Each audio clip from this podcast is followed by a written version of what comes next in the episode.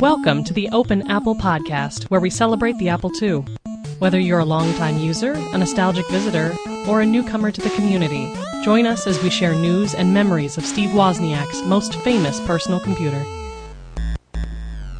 Broadcasting live from MP3 behind the fortified walls of the secret Open Apple podcast bunker deep within the suburbs of metropolitan Denver, I'm Mike Maginnis, and with me as always is the Aramis to my Athos, the Rosencrantz to my Guildenstern, the Daffy to my Bugs. Yes, ladies and gentlemen, he's the DJ, I'm the rapper. Please put your hands together for Mr. Please, Please, Please himself, Ken Gagne. Hello! How are you, Mike? I'm doing well, Ken. How are you?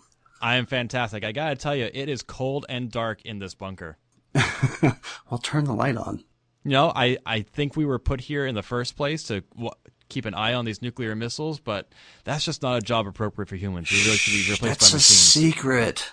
oh, whatever. They're gonna find out anyway. Turn your key, sir. We need confirmation. That's right. anyway, Anyway, so how are you? I am well. It's February, which means that Open Apple launched a year ago this month. Happy birthday to us. Happy birthday to us. Mm. I believed when we launched this podcast that we would last at least this long, and we have. We certainly have, yes. I started thinking about doing a podcast years before we actually did so, and my thought was two guys would sit down for about two hours and talk about four different things that were timeless and evergreen, split it up into four half hour episodes, and we'd have four episodes all queued up to be published in the future, and that would probably be it. And if it was well received, maybe we'd get back together and do it again. And if not, well, then we promised from the get go that it would only be four episodes, so people got what they expected. So I think it's so far been very well received. Yeah, and I am really glad we didn't go with my original format. Yeah, I, I don't know. I, I think once a once a week might have been a little much. Well, I don't know if it would have been once a week, but Oh, you didn't mean like like release one episode every week? maybe one a month, whatever. Okay. Uh, but it wouldn't have been timely because it just would have been, you know, like I said, timeless topics. And I much prefer the more dynamic quality of seeing what's happened in the last month, bringing somebody new on to talk to about it. You know, every episode is different. Yeah, I, I think it's turned out really well. I, I was listening to a couple of our earlier episodes a couple of weeks back, and and they were kind of, they were kind of hard to listen to. I mean, not not because of our guests or anything like that, just because of the technical problems we had, and, and I don't think that we were entirely comfortable uh, working in this medium yet. So, and hopefully, if we continue to improve, they'll they'll keep coming back. You actually listened to this show? Uh, I'm lying. You caught me. No, I remember that we had an episode zero, which we never published, and that was just awful. Yeah, that was bad. yeah, just the first 10 seconds were like, okay, and now what? we'll just pretend that never happened.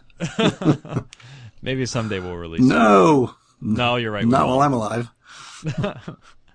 Well, then, that can be arranged. Hey, Just kidding. We are uh, still belatedly mulling over the results of the listener survey. We do appreciate everybody who took the time to submit their thoughts, and it it's not that we're disregarding it, it's just that there's a lot to think about there, both regarding the content, the format, the presentation.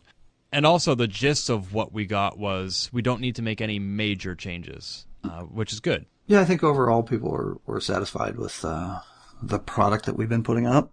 Right, but there are a few things that we're going to be talking about. It's just hard to find time to sit down and talk about that when we're already doing Open Apple and Apple II scans and A2 Central and JuiceGS and Apple II bits and you know 6502 lane. But we did promise a prize. Yes, you did. And we- and, and we- tell me what I won, Ken.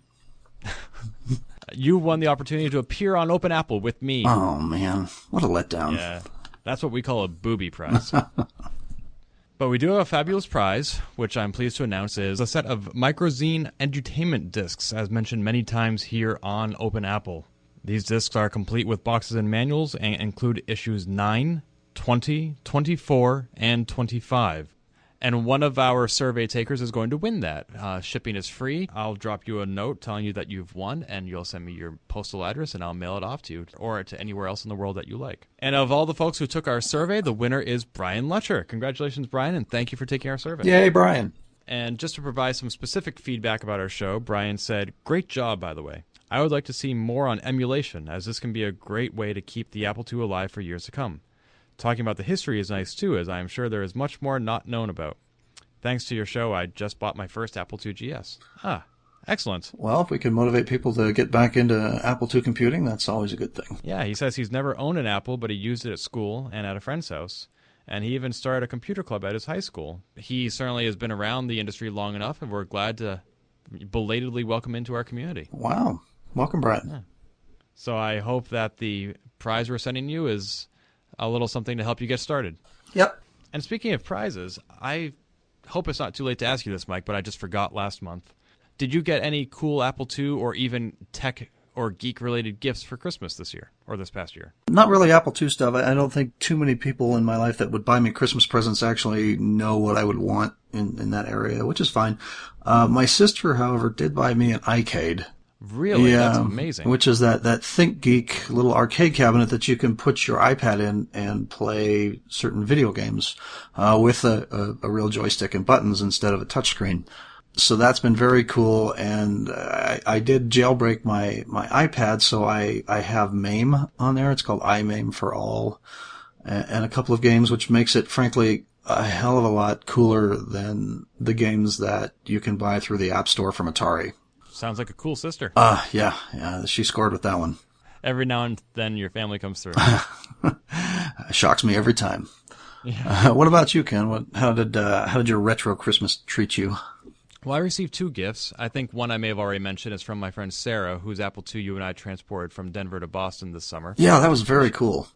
What the transporting the Apple II from Denver to Boston? Well, no, because that meant road trip with you, which is never cool. But I was talking about the I was talking about the ornament she made me my own Apple II Christmas tree ornament. The design is original. The materials are some sort of an embroidery floss, and the attention to detail is remarkable. I'm not going to go into too much detail because it's all up on the Juice GS blog with full galleries and also a Creative Commons design that you can download in case you want to replicate your own Apple II. Neat. Yes. The only other tech gift I got is one that I specifically asked for, so it's not really much of a surprise, and it's not all Apple II related, but it's season nine on DVD of the Machinima series known as Red versus Blue, which is based on the Halo video game, which I've never actually played. Hmm. Have you ever seen Red versus Blue? I've seen a couple of videos online, but but I haven't I haven't dedicated any time to really getting into it. Yeah, it's a weekly video series that uses the assets from Halo with original dubbing over it, and they've since expanded to include original art as well it's really remarkable. It's evolved over the last 10 years from a comedy show to a, a comedic action drama. The language is definitely not safe for work. So if you're someone who prefers cleaner humor, this is not for you. And after nine seasons, it might be a little bit hard to get into. But I think it's just one of the greatest things since sliced bread. But another thing I did this recent holiday season was I went to the Boston Museum of Science, which I'd previously been to with Ryan Suenaga and then again later with Annie Malloy. I went to their computer exhibit, which, and I was surprised to find not only has it moved location in the museum, but they removed their Apple II. Oh no! Yeah, really. I was headed there with a friend of mine to show her this Apple II that she'd never seen before, and there was nothing to show her. Were you able to extract an explanation from someone there? I actually did find an archived copy on their website of the webpage that talked about the Apple II, and I sent the link to the Museum of Science or or staff, and I asked them, "What's the deal, guys? What happened to this Apple II?" I got an email back from Sean at Science Central saying that my email was forwarded to the appropriate department. That was two days ago. Haven't heard anything back yet. I'm sure it's not really a priority for them, but I did want to let them know that its absence was noted. Now, is this an original Apple II? I don't recall, but I do have a picture of it that I took the last time I was there, and I'll put that in the show notes. Well, I'm just wondering if they, they realized that they could get, you know, 10 or 15 grand for it on eBay. Even without the original box? Well, it's an Apple II. It's an original, and, and it's rare, rare, rare. So, That's right, ultra rare. Right. With at symbols instead of A's. That was my company to the museum, but I understand you had some company in your own house. I did, actually. Beagle Brothers programmer extraordinaire Randy Brandt stopped by my house last week and I got to geek out with him for a couple of hours and hear some really awesome Beagle Brothers and AppleWorks stories. And it was kind of, I don't know, I, I kind of turned into a giggling fanboy a little bit. I, you know, he, he wanted to see, cause I have, I have a, a Sider hard drive that has AppleWorks loaded on it. And I, you know, I forgot how to load that and show him and it was kind of embarrassing, but he seemed to have a pretty good time. So, um, um, it was nice to to have an Apple II legend in my house for a little while. I doubt he would have remembered how to run that hardware any better than you did. Well, that's probably true. It's so cool that you just happen to have this Apple II legend in your own backyard. Yeah, it's it's uh, it was kind of random, you know, because I know he lived in California for a while and, and ended up out here. And in fact, um, we, you and I met up with him at uh, the Denver Apple Pi meeting this this past summer, and, and none of this would have happened if you hadn't contacted him and say, "Why don't you show up at this thing?" Well, actually, it was he who contacted me. I was driving across the country with Andy Malloy. We stopped at Thomas Compter's house in Western Massachusetts to pick up some old copies of the newsletter NAUG for you to scan, Mike. Mm-hmm. Or it was was it NAUG? Uh, NAUG was the group. It's the AppleWorks forum. While I was flipping through the pages while Andy was driving, I came across an article by Randy that I thought was interesting, so I blogged about it on Apple Two Bits. The mention of his name caused it to show up on his Google Alerts. He emailed me. I said, "Oh, by the way, I do this magazine called JuiceGS, just like you used to do the AppleWorks forum. Would you be interested in reading it? Uh, let me know, and I'll send you a sample copy." He said, "Sure. Here's my address." And I looked at it, and by that time I was already in Denver, and I thought, "This is only five miles away." So I emailed him. I said, I'm not going to mail it to you. I'm going to hand deliver it to you. You have to come to this Denver Pi meeting at which I'm presenting about the history of the Apple II. And he, And he did. And he did. Yeah. I guess the group coordinators recognized him. He used to belong, but it had been a while, and they were happy to welcome him back into the fold. Although, if, if you felt foolish in front of him at your house, I felt foolish giving that presentation because I had some of my history of AppleWorks completely wrong. And of course, who would know it better than than Randy right there in the audience? Well, at least you didn't claim that uh, there was a version of ClarisWorks for the Apple II. Yeah, some things you just have to diplomatically let slide. That's true. Yeah. And let the audience member, you know, the customer is always right. That's right. Uh, but speaking of Apple II legends, I think we have a renowned member of the community here to join us on the show this month. So why don't we bring him on board? Sounds good to me. Hi, this is Steve Weyhrich from the Apple II History website. You're listening to the Open Apple Podcast. So one of the comments on our listener survey a couple months ago that we are heeding is that we have more focus not on software but on hardware. And we're doing that tonight by bringing onto the show the talented and brilliant Mr. Michael J. Mahon. Hello, Michael. Hello there. Not sure how to respond to that kind of an intro. I'm sorry, have I hyped you up a bit too much? A little more than I normally would, yeah. well, I don't think anybody who's familiar with your work would find that I've understated anything. Well, thank you. So, Michael, I interviewed you for a cover story in JuiceGS a couple years ago, but as I said, that was a couple years ago, and I have not remembered all the details. I hope you have. Oh, absolutely. Every last one. so, tell us a little bit about your background. I do recall that you've been working with computers a lot longer than you've been working with the Apple II. Uh, yeah, that's true. I actually got started with computers uh, back when I was a, a senior in college, and I had took a numerical analysis class. If you ever tried inverting a five by five matrix with a hand calculator, I think you'll know why I got interested in computers. Sounds like a necessary shortcut. Yeah, they had a 1620 on campus, and I found it, and uh, found out that I could get in at all hours of the day and night. And uh, so pretty soon I was I taught myself Fortran and then assembly language for the 1620. that was, and then from there on out, it was just uh, computers everywhere, just about. Now, you have a background in nuclear engineering, is that right? Uh, yeah, nuclear physics. And is that how you spent your career? Uh, no, no, it's it's how I spent my educational career. Uh, but uh, even before I left Caltech, I found myself drifting into the computer center uh, because I was doing experimental nuclear physics, and experimental nuclear physics results in a lot of data. So again, more data than you want to crank around with a hand calculator or, or by graphing. So I started writing programs to process the data, and uh, got a hold of, uh, uh, as you, somebody once said many years ago, that all the really interesting research on computers is done on obsolete machines. and certainly, as aficionados of the Apple II, we can appreciate that idea. Mm-hmm. Sure. In this case, it had to do with the fact that the modern machines, the 7094 and the 7040, were pretty well monopolized with people doing real work. And that meant that it was supported by government funding and all that stuff. So uh, you could run programs on them, uh, generally in association with the classes. But the only way to get access to basically unrestricted computing time, well, actually, I guess I'm talking about a personal computer. The only personal computer was the obsolete computer that was in the next room. And uh, that was a Burroughs 220, which was as big as a room, the last commercial vacuum tube machine. And uh, I used that to write interactive graphics programs for reducing data from the nuclear physics experiments, which at the time was considered radical.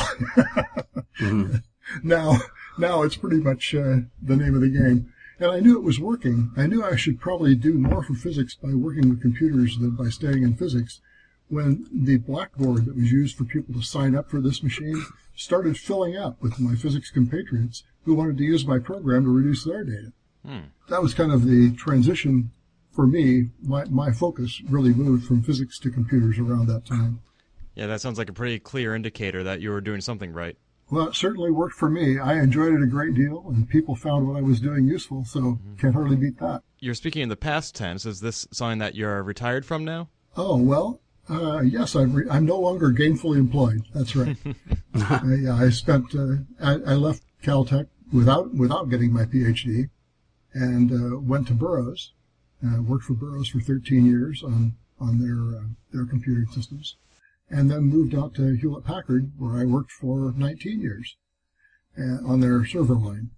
That was uh, that was extremely interesting. Got to learn a lot of computer architecture, manage a computer language lab, Unix lab, all kinds of stuff. It was a lot of fun, and and it also kind of reinforced the idea that the cutting edge in advancing the whole business of data processing was in the engineering of these new machines and the software that supported them. I don't mean to belittle the capabilities of the Apple II, but the level of work that you were doing doesn't sound like something that would necessarily cross paths with the Apple II. So, what was your introduction to that platform? my inter- my introduction to the uh, 0.001 gigahertz machine. Yes, I've never heard it put that way.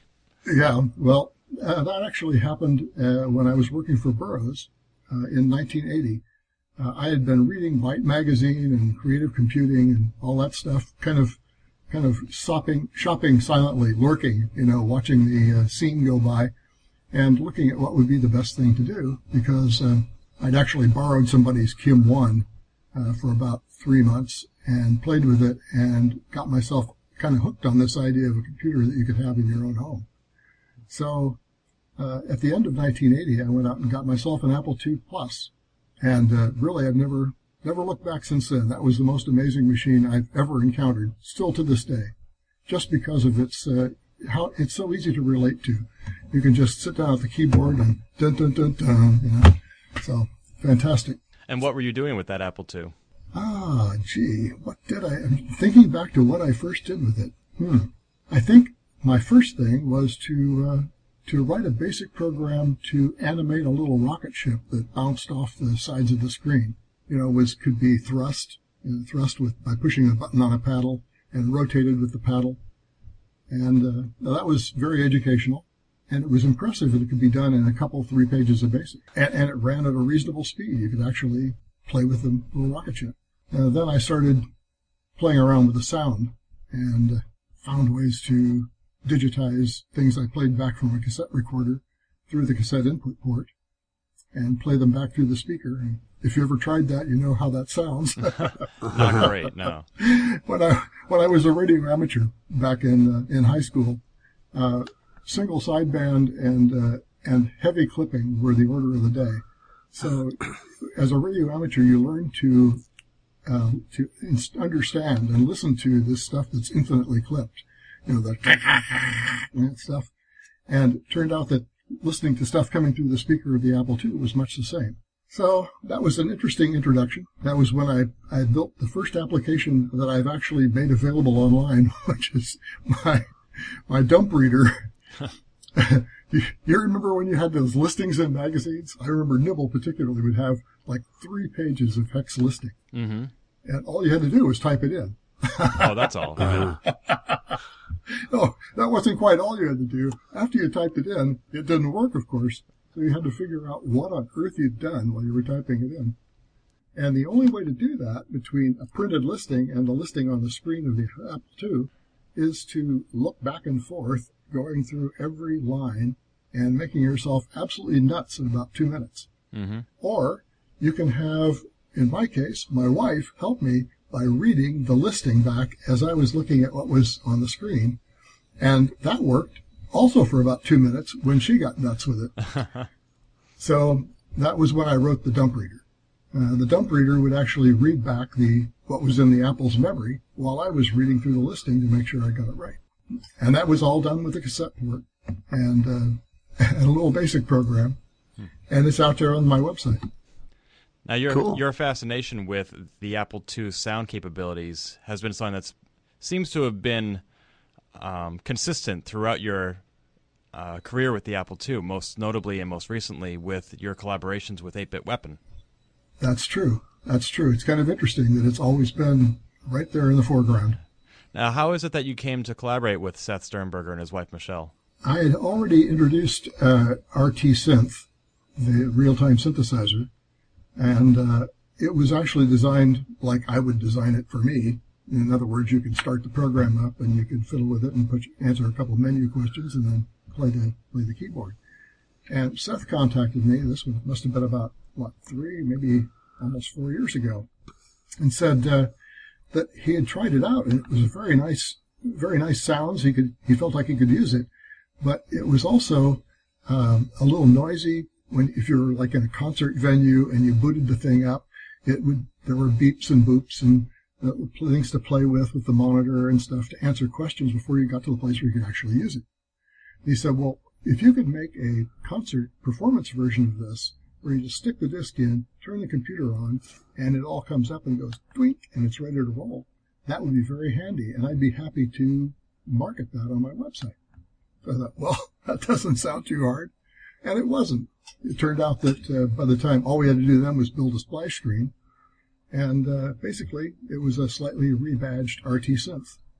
And uh, he he sold a bunch of copies of it, and and apparently the bit, the chiptunes scene really enjoys uh, the, this the 8-bit sound, and they're always looking for more versatility and things that sound a little different from typical 8-bit stuff. And RT Synth certainly did. It's a wavetable synthesizer, which is pretty unusual in the 8-bit world. Have you gotten feedback from bands who have used your software and performances? Uh, not directly, except from Seth. Uh, Seth has told has has sent me several things he's done and told me how, how useful it has been.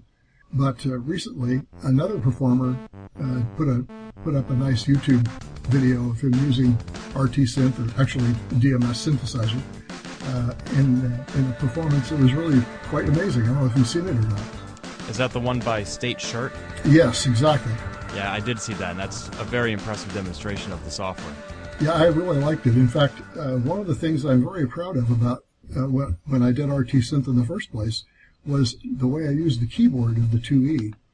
Uh, the 2E and 2C were the first machines to introduce the idea of an any key down. And the way they implemented the any key down state in the soft, uh, I don't know what to call it, a port actually, in the machine, is that when you read the any key down location, you actually get the current uh, key that's down and whether or not it's pressed. And if you push down one key and then push down another key, the the key any key down value changes to the new key.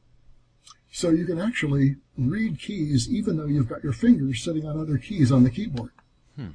And that allows you to do things like uh, like connected stuff. Like uh, what are they? I forget what the the musical term. Uh, when you play something and you essentially put several keys down in order, and you get the notes in order, uh, and you don't have to lift the other ones up. So there's there's no no pause between notes. I was c- proud of doing that because it was pretty tricky to figure out how to make it work. And when I saw this video, I saw he was doing that all over the place.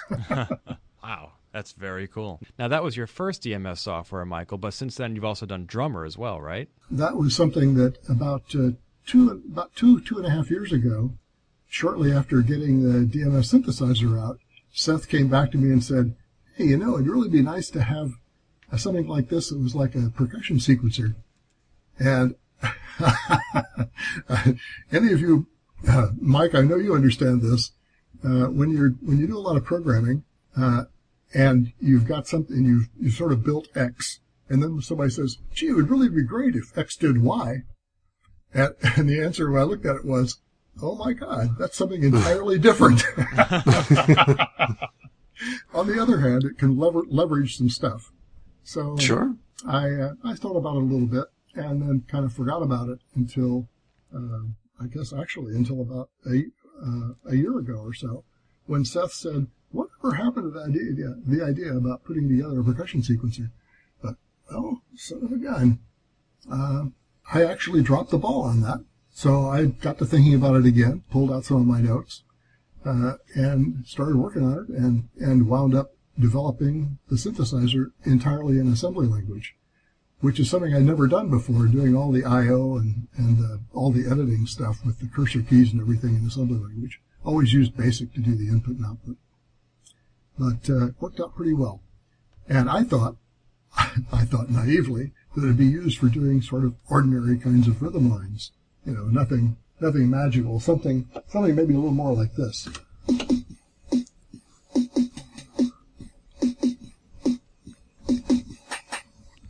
That's what I thought, you know, that's what I was thinking of percussion. I didn't realize that Seth was talking about stuff where there was something going on every 16th note, you know. so I wound up writing the thing, being very careful to handle long rests between notes properly and get everything. And then I found out that there are practically no rests when it's being used in the chiptune scene. Uh, but it certainly works fine and uh, cranks out cranks out pretty good audio. Michael, have you heard of the documentary 8 Bit Generation? No, I haven't. Tell me more. I don't know too much except that it is a documentary dedicated entirely to the modern day chiptune scene and it includes the work of the Apple II because from the trailer I saw there's an interview with Steve Wozniak on this film. Oh, fantastic. That's really cool. Well, in fact, if if I thought he'd care about it, I would uh, I'd send copies of these programs to Steve because they make sounds that nobody ever expected to come out of an Apple II. Well, since he was interviewed for 8 Bit Generation, it seems that he does have some awareness of the chiptune scene. That's cool. So who knows? Your software could be playing on his computer right now. Amazing. Now, the, your other claim to fame is whereas the software synthesizer seems to be more software oriented, you've also done some fascinating work with hardware, specifically the Apple Crate. Uh, yes, that's true. That that grew out of um, how can I describe this? Uh, I'd always, while I was working with the servers, I always had the Apple at home as something that I really enjoyed and liked to write code for. I very much enjoy the idea of working on a machine where you don't have infinite amounts, infinite amounts of everything, uh, where you're really constrained by the amount of memory, by the speed, by the, the instruction set. And the Apple II, of course, fills that bill beautifully. Uh, but server machines were getting huge, and they were also turning into things that uh, uh, were clusters, basically. Um, so people were putting like 16 workstations in a, in a rack, networking them together, and then using software to make them perform together on solving a big problem. And I thought, now that's a good idea, but I could do that with Apple IIs. And in fact, if I did, I'd wind up with something that's a lot smaller. I could have like 12 Apple IIs running without having an entire, uh, you know, all the real estate occupied by 12 Apple IIs. That was the genesis of the idea. That would have been around 1992, I think. And uh, so I started playing around. If I'm going to do that, I have to find out some way to network them together. And uh, couldn't plug any cards into them because then I couldn't put the put the boards close together. So it all had to be done with the motherboard, nothing nothing else. And uh, that led eventually to NadaNet. And and then after NadaNet was working, uh, then I started thinking about how I could put a bunch of bunch of these boards together. So that that all moved along in a pretty straightforward way. Uh, I basically did the first one the simplest way I could, using nothing but uh, pieces of wood with saw cuts in them to hold the boards. And of course, the hard part is wiring up all the power supply stuff. Uh, that uh, that's that's always a little messy. Uh, then later on, after after building that and then using it for a bit, I realized that I built something that was infinitely shaky. it sits there, and if I if I hold onto it and shake it a little bit, the whole thing rattles. Right, all the boards are kind of loose in their slots. Thought, well, this is not a transportable machine. This is a this is a demo machine. So uh, that got to me got me thinking about what I could do to make something that I could exact actually bring to KFest. Mm-hmm. That's how the Apple Crate 2 came to be, and in the process, of course, I made it a little bigger. Have you heard any reports of other people doing projects with NadaNet? Uh, well, every once in a while, uh, somebody gets interested and asks me a question about it, uh, but the conversation is not sustained, and so I think the answer must be no. Now, I remember a couple of years ago at Kansas Fest, you had a demonstration with, with two Apple IICs where you had a ball bouncing between them. Exactly. Was that done through NadaNet? Yes, it was. That was very neat. I, I was really impressed by that. Well, then in that case, you, you'd be interested to know that the part in there that's NadaNet specific is about three lines. Really? Yeah, it is. It is absolutely nothing but a little pong game uh, with uh, with a kind of a, a, kind of invisible barrier in the middle, and when it hits wow. that barrier, it sends a message to the other machine, and that tells where the ball is and which direction it's going and how fast. So that's pretty cool. That, yeah, it, it really was quite easy, and and I have to I have to thank the folks at KFest for inspiring me to do that because after I talked about NadaNet, people said, well, you know, this is awfully abstract. Uh, there must be something you can do to kind of show what's happening. So I thought, well, son of a gun, I think there is. Well, that was certainly an effective demonstration. Well, I'm, I'm glad you enjoyed it. It's there's yeah. it's actually out there on YouTube, and uh, I get I, I, had a couple responses to that at first, although they were mostly most of it is on the YouTube forum, which is a very interesting mixed bag. uh, and and I guess it basically came down. The primary reaction was, uh, "Why? Uh, what? Uh, huh?" So, but they didn't, I guess they didn't realize that it was a demonstration in concept of these two machines communicating at relatively high speed, that is, relative to human beings, and and doing so with essentially, like I say, three lines invoking NadaNet. So there's not much coding involved. Now that was at Kansas Fest 2007. Was that your first K Fest? Yes, it was. But you've been back since then, right? Uh, yeah, I have. I was back in uh, was it 2009? That sounds about right. Yeah, I think so. Yeah, I've uh, I've had things going on in the summer for a couple of years, so it's always kind of tricky to figure out whether it's going to work or not. What's your prediction for 2012? To tell you the truth, I have at this point I have two grandchildren on the way in May and June. Congratulations. so, thank you very much. so we will not be seeing you in July. yeah, but by the way, I don't deserve any credit except for some sort of primordial credit. but I'm not doing any of the work. But I do believe in parallel processing. Get what's new and exciting in retro computing with two news. So the first news item this month is from Ivan Drucker, who has released the product that he demonstrated at Kansas Fest 2011. That is A2 Server, which is, according to his website, a method to use your Mac, Windows, Linux, or Solaris machine as a file server and network boot server for an Apple II client, which, if I understand that correctly, is absolutely astounding. I remember when he demonstrated at Kansas Fest, everybody was quite impressed. Yeah, I think that's a really neat project. And uh, I with the CFFA 3000, it, it I have, I have to admit I don't find myself needing it very much, but I think that the idea of being able to just plug a machine into another machine and get going is great. Yeah, it's kind of mind-boggling that this sort of functionality hasn't already existed, and it probably did decades ago in older versions of Mac OS and the like, but as they continue to upgrade the operating system, they phase out old functionality like access to ProDOS or write access to HFS disks. And this functionality must have been lost along the way. And here is Ivan restoring it to us, which is great. Certainly is. And Mike, you saw that presentation at KFest, right? No, I slept through that one actually. Oh. yeah, I I missed that one. What, you weren't sick back then too, were you?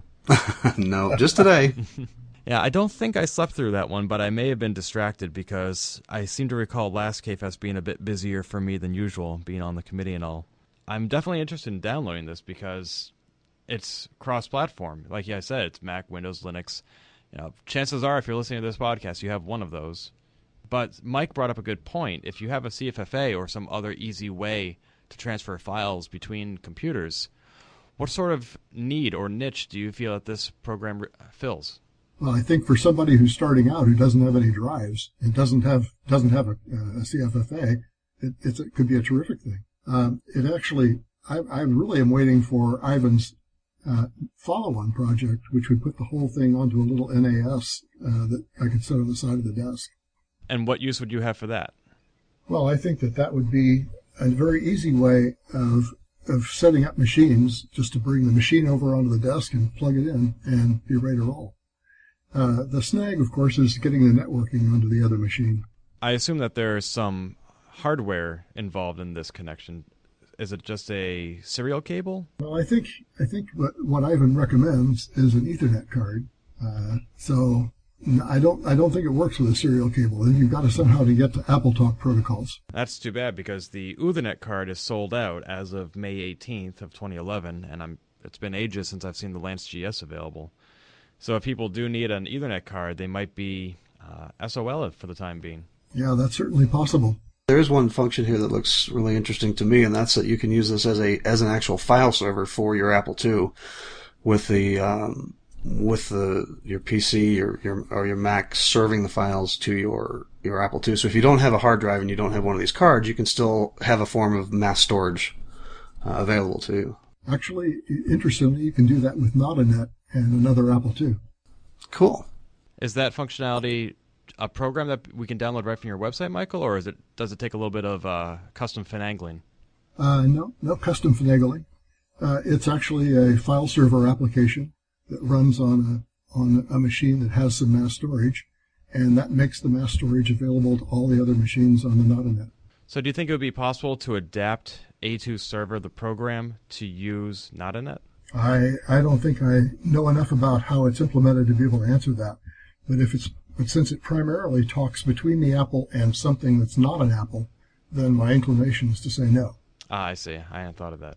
Relatedly, another program that connects your computers, ADT Pro, got updated to version 1.2 in the past month.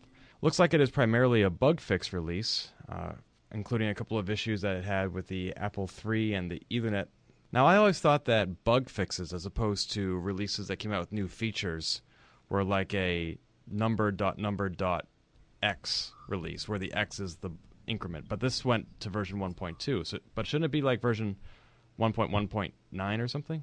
Actually, I think it's 1.1.a. He ran out of decimal digits. He, went, he already had 1.1.9, so this is a kind of an exception to the rule. He actually carried it over to the 1.2. Couldn't you do 1.1.10? Uh, well, I suppose. but then you might have done zero nine. right. right. Yeah, I guess tricky when you're dealing with how numbers are sorted. Uh, because 9 could be 90, for example. That's right. And then you get into the deal of 1.1.9.1 and nobody then you're in IP zone.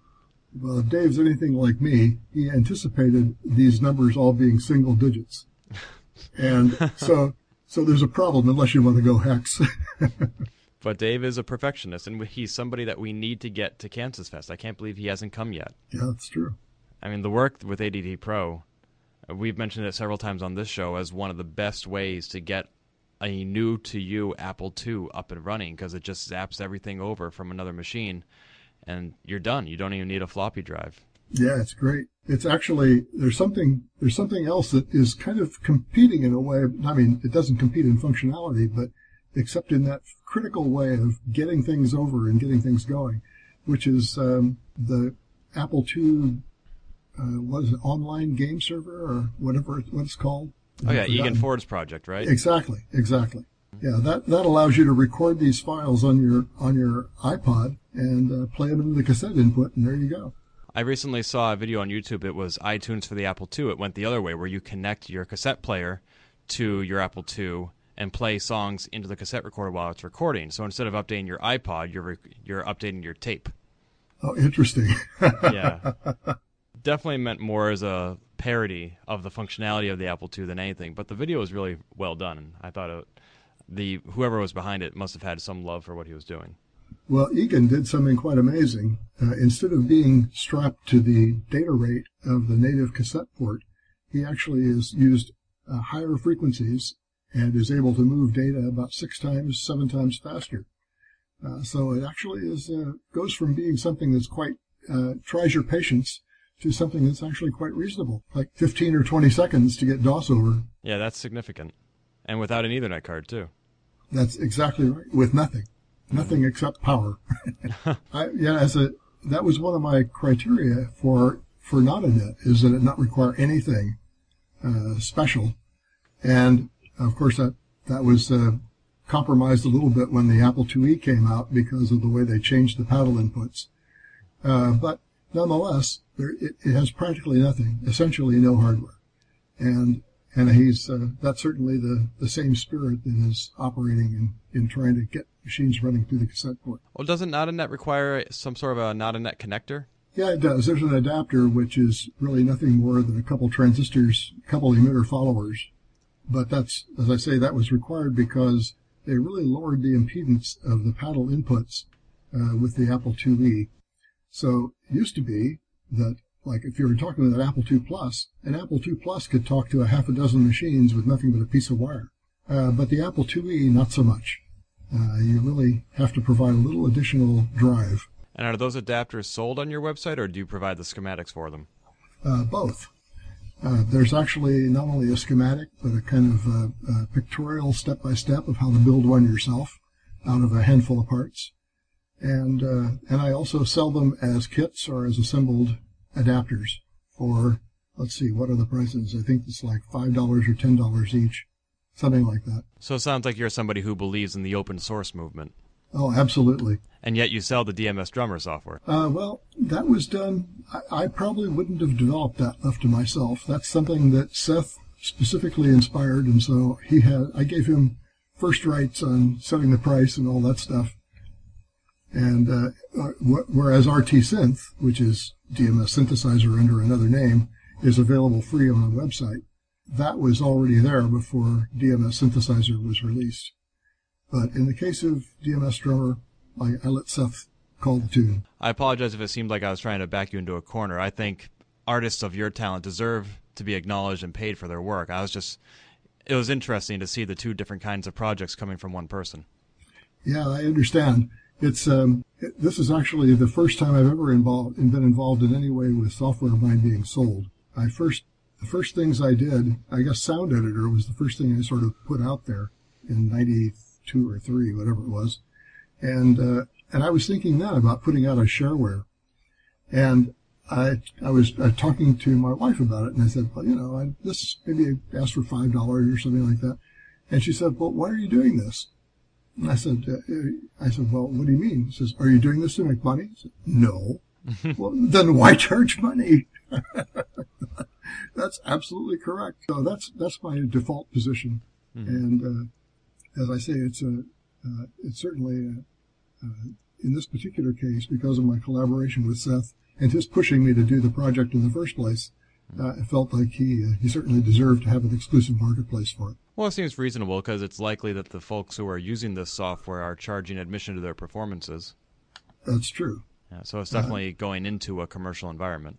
Well, and of course the uh, the demo version is readily available free, and uh, and certainly allows a lot of playing around. So people can get the full impact of what can be done from the demo version. In fact, I've been thinking about putting out the putting out a paper on my website discussing the theory of it, and how it actually works. And if I do that, I'll publish the source code along with it. So if somebody wanted to to reassemble it with different uh, uh, assembly parameters, they'd have the full version anyway. That wouldn't be the source code to what Seth is selling, is it? Yes, it would be. And he'd be cool with that? Well, I think so. I haven't asked him actually, but I, but his market is not likely to recompile the source. So I suppose that's true. And there's no cop there's no copy protection on the disk, so uh, it'd be a lot easier if somebody wants to bootleg it just to make copies. Also true. Ah, uh, the good old days of the Apple II. Mm-hmm. Uh, speaking of copying software, Brutal Deluxe just came out with a program to make it even easier. Antoine announced that Fishhead has been released. This is a tool to back up your files in a smart and convenient way, he says. It offers attributes preservation, batch mode, error handling, and a history log. and this is a an Apple II GS program that works on ROM 1, ROM 3, and supports Apple Share, Local Talk, and NetaTalk under System 601. Very cool. I know Tony's been waiting for this for some time. Any idea why? Well, he has a whole bunch of disks that he wants to copy over an archive at the file level, and uh, so this this is a godsend for him.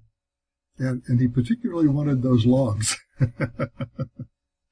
since that actually is a record of what's really been captured. So this is a far more detailed program than, say, Photonix, which is a copier program that FTA came out with some time ago. Yeah, I think Photonix just copies a disk. So what does Fishhead do? I believe this is going to copy files, file by file. Oh, I see. So it's, I gotcha. So it's not creating a disk image. It's not copying the blocks and any errors on it or anything. Uh, no, it shouldn't be. Although actually, the question I just saw recently on CSA2 that the question of error handling came up. Like, uh, what what do you do in case of a bad block? Uh, I, one of the things I know that Antoine had as one of his objectives when he started was that it go right through errors, that it, that it continue despite encountering errors. Mm-hmm. Uh, but it does bring up the question of what happens with the blocks that can't be read. And my guess is they get blank filled or zero filled or something depending on the file type. Yeah, because do you necessarily want to be copying a corrupted file? Well, you do if you'd like to get the 95% of it that isn't corrupted. A lot of copiers uh, stop on the first error, which makes them almost useless uh, because any old disk with an error then becomes uncopyable for all practical purposes. Mm-hmm. Even though almost all the files on it are okay, so you can you can go and find keep track, you know, with a log or by sitting there with a pencil, marking down the files that seem to have the errors, and then try to construct a list of files to copy that doesn't include those files. But this is very onerous. Uh, much better to just blow right through it and then log the files that had problems. I've had instances where I was trying to copy, like you know, a, a directory of hundred files, and it would start the process, and somewhere along the line it would just hang, and so I had to go back and instead of copying the hundred files, copy the fifty and see if the bad file was in that one, and Right. if that, and if it still crashed, try twenty-five, and it was just such a pain. Exactly. And by the way, that's the worst case. Not only do you have to uh, to retry, but you don't even know which file had the problem with, so you have to do binary search. Exactly. I'd rather just it grab the whole thing and, Right. le- and let me figure it out later if I need to. Exactly. Hmm. And that's what Fishhead does. Kind of a nice homage to the uh, to the early Copy A, or, or not Copy A, but um, what was it called?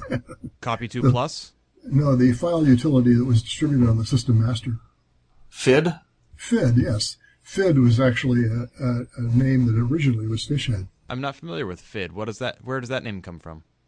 It's on the DOS 3.3 System Master, isn't it? Exactly.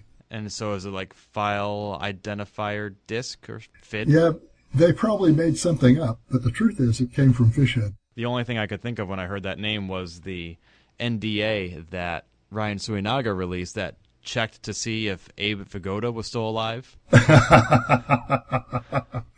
But, nice. but it seems that it seems that there's no correlation here. Other than a recent surge in popularity of you know oceanic utility names. Yes, that's true. And and as I say, a nice homage to the early history of the Apple II. Right. You know, one that might fly over some younger users' heads. Indeed. According to, to Steve Weyhrich's uh, Apple II history site, the uh, the name FID stood for File Developer, F-I from File and D for Developer. There you Ah. go. Thank you. But Rich Williams said the original name of the program was Fishhead, which stood for File Shower Helper and Duplicator. Or, I'm sorry, File Shower Helper and Duplicator. Like it. Wow. Shower, shower, you know. So it sounds like that was made up too. Yeah. And then later on, they said uh, Apple marketing said he couldn't name a program Fishhead, so he changed it to FID, which they said was okay. Uh, it really stood for Fishhead in disguise or Fishhead in drag. there you go. Oh my. So sort of a recursive out. It's it's uh, two layers of acronyms in there. Yes. I will call it Fishhead. Well, that's looking back. For those who want to look forward and stay current, you can use Snap, which is Ewen Wannop's updated NNTP client for reading the Usenet news groups. Let's see. I need to figure out what the heck is new about it.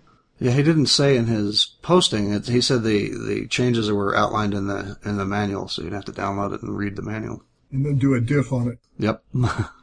Well, hopefully there's going to be a section labeled like changes or something. Let's see. I, I got okay. I just downloaded it. Wow, there's an advertisement on the first page. Hmm. Amazing. I it's it's just well, it's interesting for two reasons. One is because I didn't know that people were still paying to advertise to the Apple II community. And second, I work in the magazine industry, and what I've learned is that the cover is not for sale. But here's an ad on the first page. What's it advertising? Giganews. Oh, the, the yeah, they Well, use that that. makes sense. At least it has some relevance. So I wonder if this is Ewen's way of saying this is what I feel is the best way to get your news is through the world's best Usenet, or if Giganews is even aware that this ad is here. Good question. I'll have to ask him about that. So let's see. Uh, so I'm looking at the table of contents in the manual, and I see sections labeled "What is Snap?" requirements, keyboard shortcuts, caution, uh, advanced features, extras. I don't see a section labeled like changelog. No, it looks like he updated it again. Actually, just a day or two ago to 1.1.1, but I didn't didn't see an announcement on that. Uh, if you look in the list of his files there, it's it's labeled as 1.1.1, and the date is uh, January well, January 12th. No, I think that's January 31st of 2012, Oh, sorry. Yep. and it looks like Snap 1.1 to me. Oh, but then the description says, Right. The manual I think is still 1.1, but I don't know. "Huh." Well, we need to get on the horn to this guy and figure what the hell's going on. You know, what that shows is how difficult it is to keep things synchronized when they're done separately. Okay, I found a little paragraph here that says update release version 1.1. Uh, and the last sentence of that paragraph says, please read this manual fully to see what has changed and what has been enhanced. So I don't know that he's going to tell us. Well, maybe we should have done our homework before coming on the air. Perhaps, yes. At least this isn't live. Still time to run diff.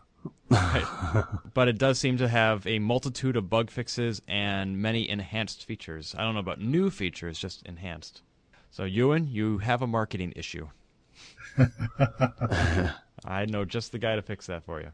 Let's see. Moving on, we have another program that's been updated, and that would be Virtual 2, the renowned emulator. Mike, you want to talk about that? Virtual 2 is uh, Gerard Putter's uh, 8-bit Apple II emulator for Mac OS, and he recently updated it. Uh, it looks like the biggest change was that he's dropped support for versions of Mac OS 10 before 10.5 and PowerPC Macs. That doesn't exactly sound like an update to me. No, but it does uh, make it easier for him to support. Uh, it, this is a fairly expensive program, so uh, I, I would imagine that people who buy it probably want to be able to get top level support from him. Yeah, it looks like there were a few changes. He, according to the changelog, which is very prominently displayed on his homepage, uh, he improved the quality of the quick look preview and the thumbnail of saved state files, fixed a number of minor issues, uh, improved the copy as text command. And it looks like he's issued another update since then. Version 6.4.1 is the latest, where double clicking a disk in the Finder didn't work anymore, and now it does. And all pictures in the inspector help were missing, which has also been fixed. Do either of you use Virtual 2? No, I haven't. I do, yeah. It's uh, I, I'm not a big emulator user overall, but it's it's a very complete solution. So, Mike, under what conditions do you find yourself using Virtual 2 as opposed to, say, a different emulator? Uh, largely for things like taking screenshots, so I, I get a clearer I get a clear picture for a web post or something like that. And, Michael, uh, remind me, are you primarily a Mac or a Windows user? Uh, primarily a Windows user. Okay. So, you're probably not using Virtual too much.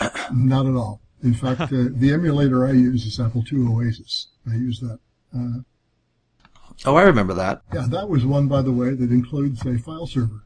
Yep. So you can actually use your PC as a file server to your Apple II if you want to play that game. Now, Mike, you said that you remember that. You make it sound like this is an older program. Has it not been used or updated lately?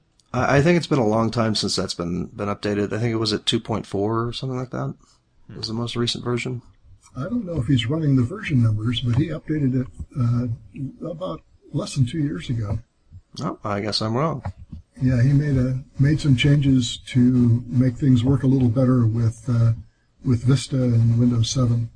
Usually, the updates at this point have to do with compatibility with uh, moving target. Yeah, I, I had bought a license for this way back when, and really hadn't paid much attention to it since then. So I'm on what appears to be the Apple II Oasis website, and he has a navbar link labeled Upgrade History. I'm looking at it. It says the last version, 2.5, came out 10 years ago last month.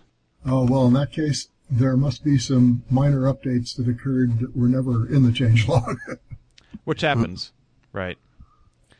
But yeah, I, I, think this had to do with uh, changing some of the compatibility attributes of the program uh, so that when you opened up a window uh, running it, it would do the right thing. Yeah, if you click the download link, it actually gives you version 2.6. And the upgrade history, the, the last version listed there was 2.5. So again, read the manual. Yes. and again, a problem with synchronizing things. It's very difficult to remember when you update something. You have to update all the things that describe it, and then you have to update all the things that refer to the things that describe it, and then you. Uh, uh, after a while, it's after a while, it's like figure it out for yourselves. Yeah, I, it's been a long time since I've written a program intended for release, and uh, I'd never used anything like uh, a subversion or other changelog program. Uh, I've never had to check aspects out and check them in and document what changes were made.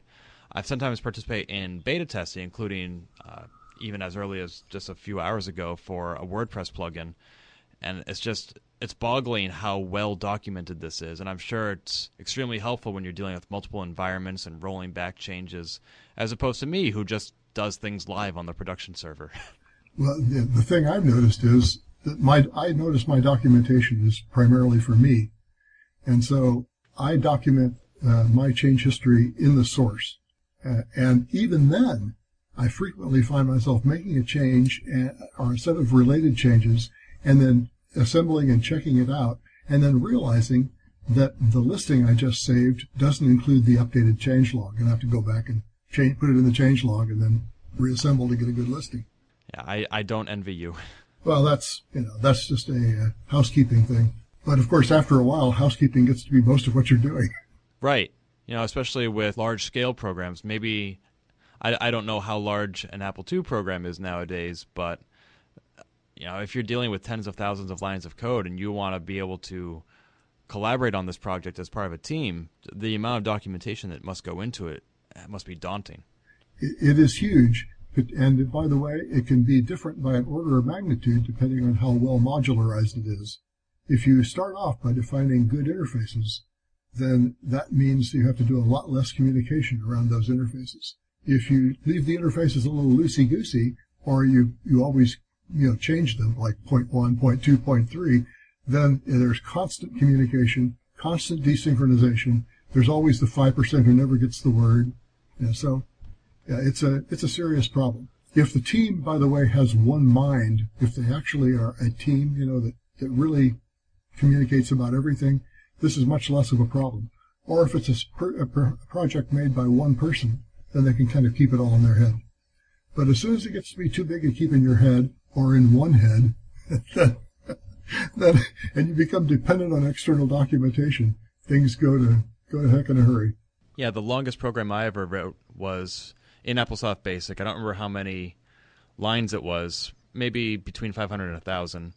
I go back and I look at the source code today, and none of it makes any sense. There you because go. I, I didn't document a single darn thing, and the variable names are completely at random. You know, there's, well, well, one of the reasons that in BASIC, variables are only acknowledged by the first two characters. And you can make the names longer than that, but it's only the first two characters that BASIC acknowledges.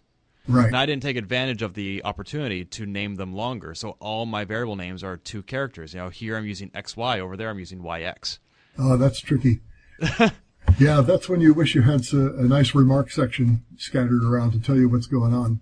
I was doing some inline remarks using the rem command in BASIC, but since that's not a compiled language, rem statements use up memory. Yes. And so I released the first version of this, and some folks saw that the rem remarks were in there, and they weren't really doing too much that was useful, even in terms of documentation. So I removed them for the next version, so that'd be a trimmer program and you know better for the end user, but not so much for the developer.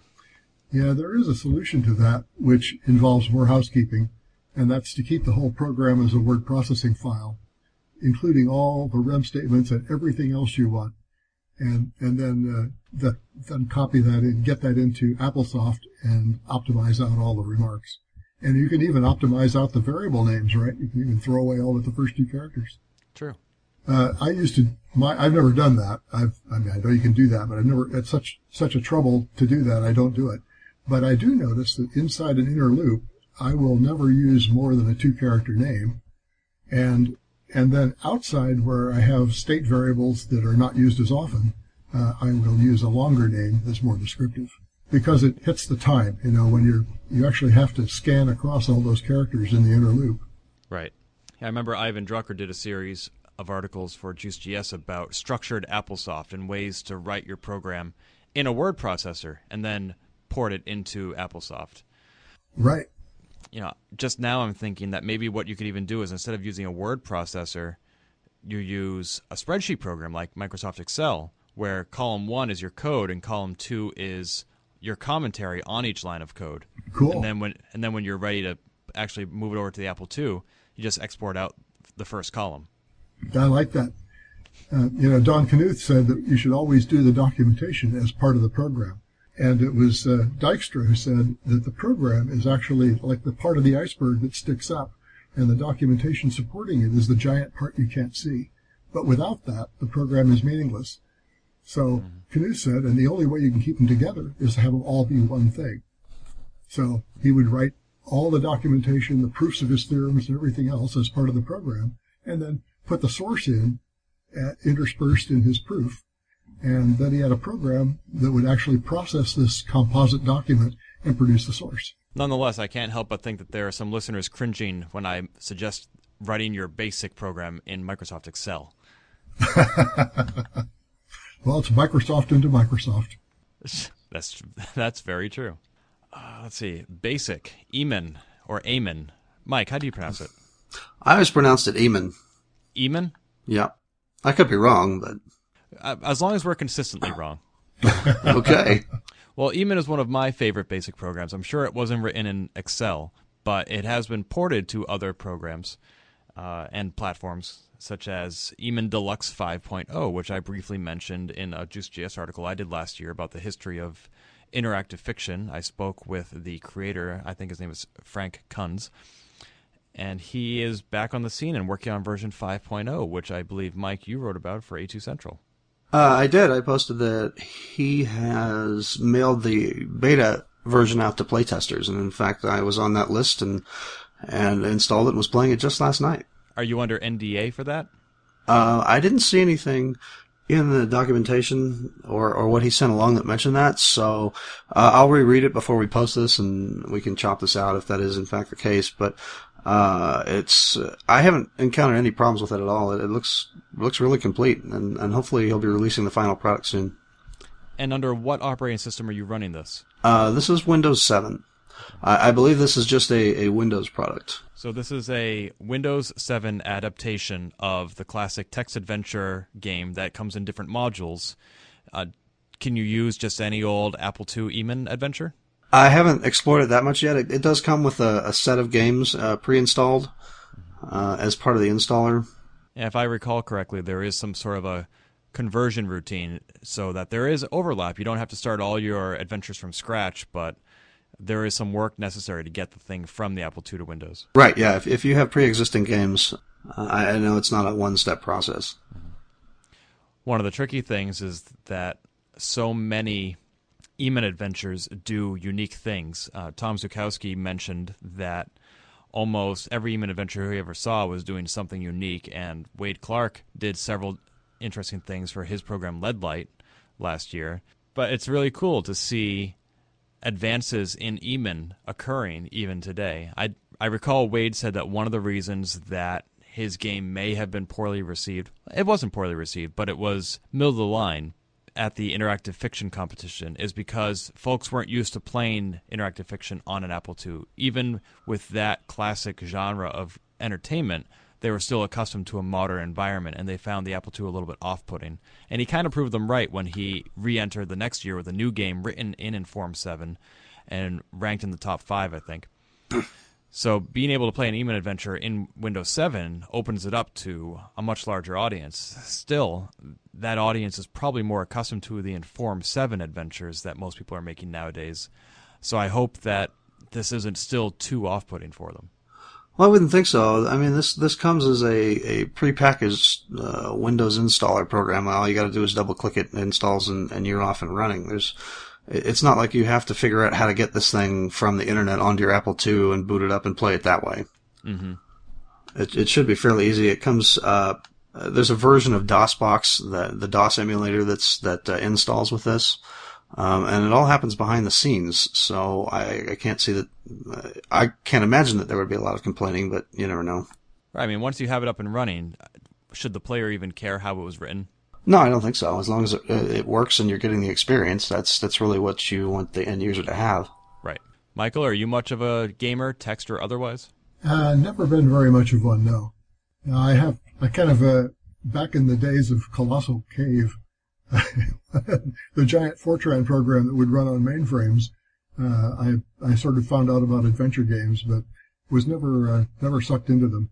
Oh, it's interesting that you created NadaPong as your demonstration of NadaNet, and yet probably don't didn't go home and play it all that much. Uh, no, I did not.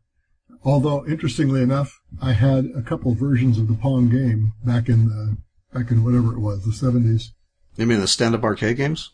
Uh, no, the kind that you plugged into your TV. Oh, okay. Oh, like the was it the Magnavox Odyssey or something? Uh, this actually, I had an Atari version, and then of course I had one of the rip-off versions, of which there were about three dozen. Right. mm-hmm. Yeah, I remember somebody came into my house recently and saw I had five video game systems hooked up, and they said, "I didn't know that there were that many." I'm like, uh, yeah, those are just the five that have come out in the last 10 years. You should have been here t- 20, 30 years ago. I got another dozen in my parents' basement. Oh, dear. Yeah, it's pretty interesting. There seems to be some resurgence, just like in the chiptunes arena. There seems to be a resurgence of interest in some of the old style uh, games because they were often designed for playability as opposed to fancy graphics. And people are beginning to realize playability is actually more important than fancy graphics. Well, one of the other problems is that games today take advantage of all the resources that are available to them. So they span multiple DVDs and run at 2 gigahertz that they can put out billions of polygons per second. And that significantly raises the barrier for entry because folks have to sit down and learn what 20 different buttons on a controller do. And that's daunting. Uh, it kind of reminds me of Stan Freberg's remark back in the late 50s or early 60s when he said that on the radio, you could without without much preparation or any special uh, special effects budget, you could drop a two-ton cherry on top of a seven-story uh, ice cream sundae in the middle of Lake Michigan. uh-huh. I like that. And now, of course, if you want to do that, you need a green screen and Final Cut Pro. Exactly. Or Michael Bay. Ugh. well, I think people's imaginations are really quite excellent, and that's one of the reasons that you didn't have to have Mario did not have to have uh, uh, teeth that you could count for you to be able to enjoy playing Mario.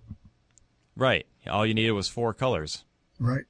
And I think one of the reasons we seem to be returning to that level of gameplay is because of the mobility that our technology has taken. You know, when folks pull out their phone, they don't have the 20 buttons to play a complex game of Metal Gear Solid 4.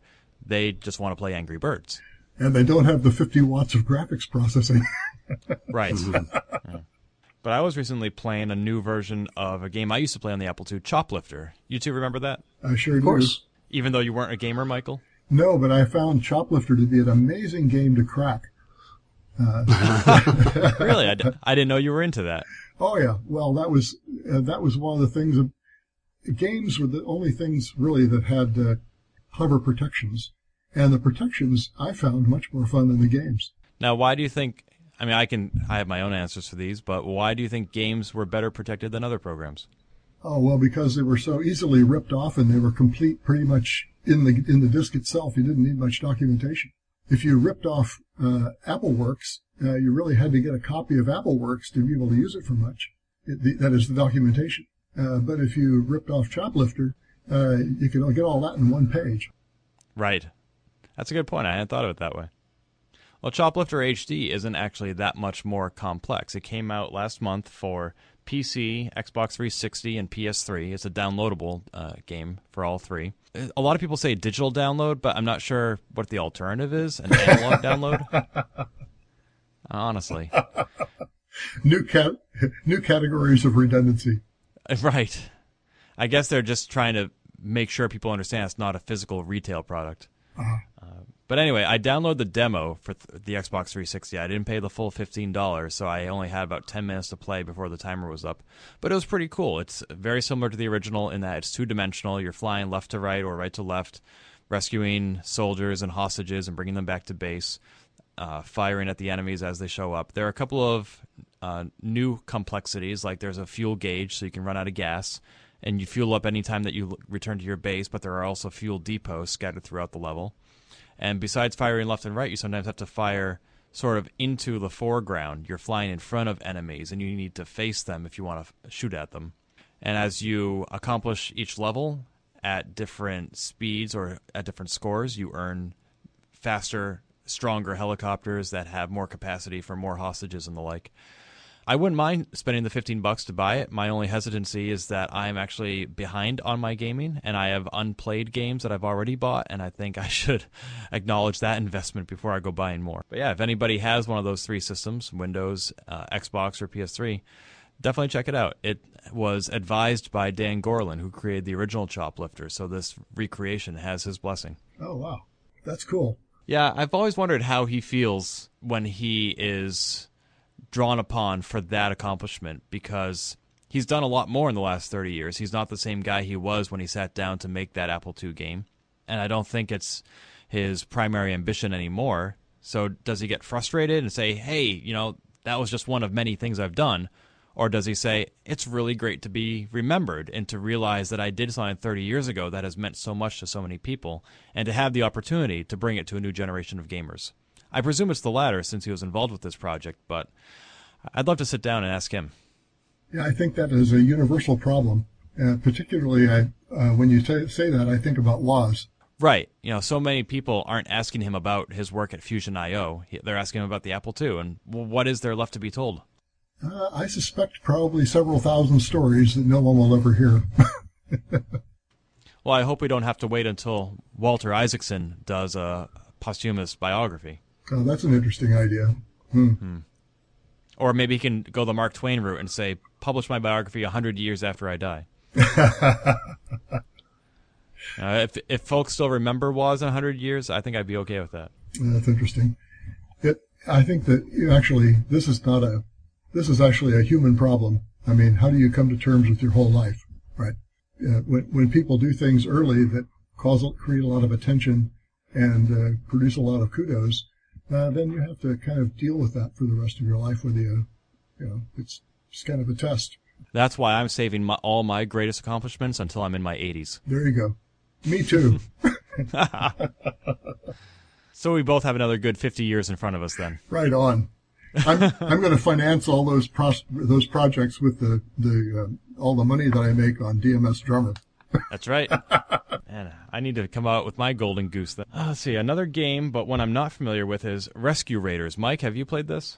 I was a big fan of Rescue Raiders. It's a game that's sort of similar to.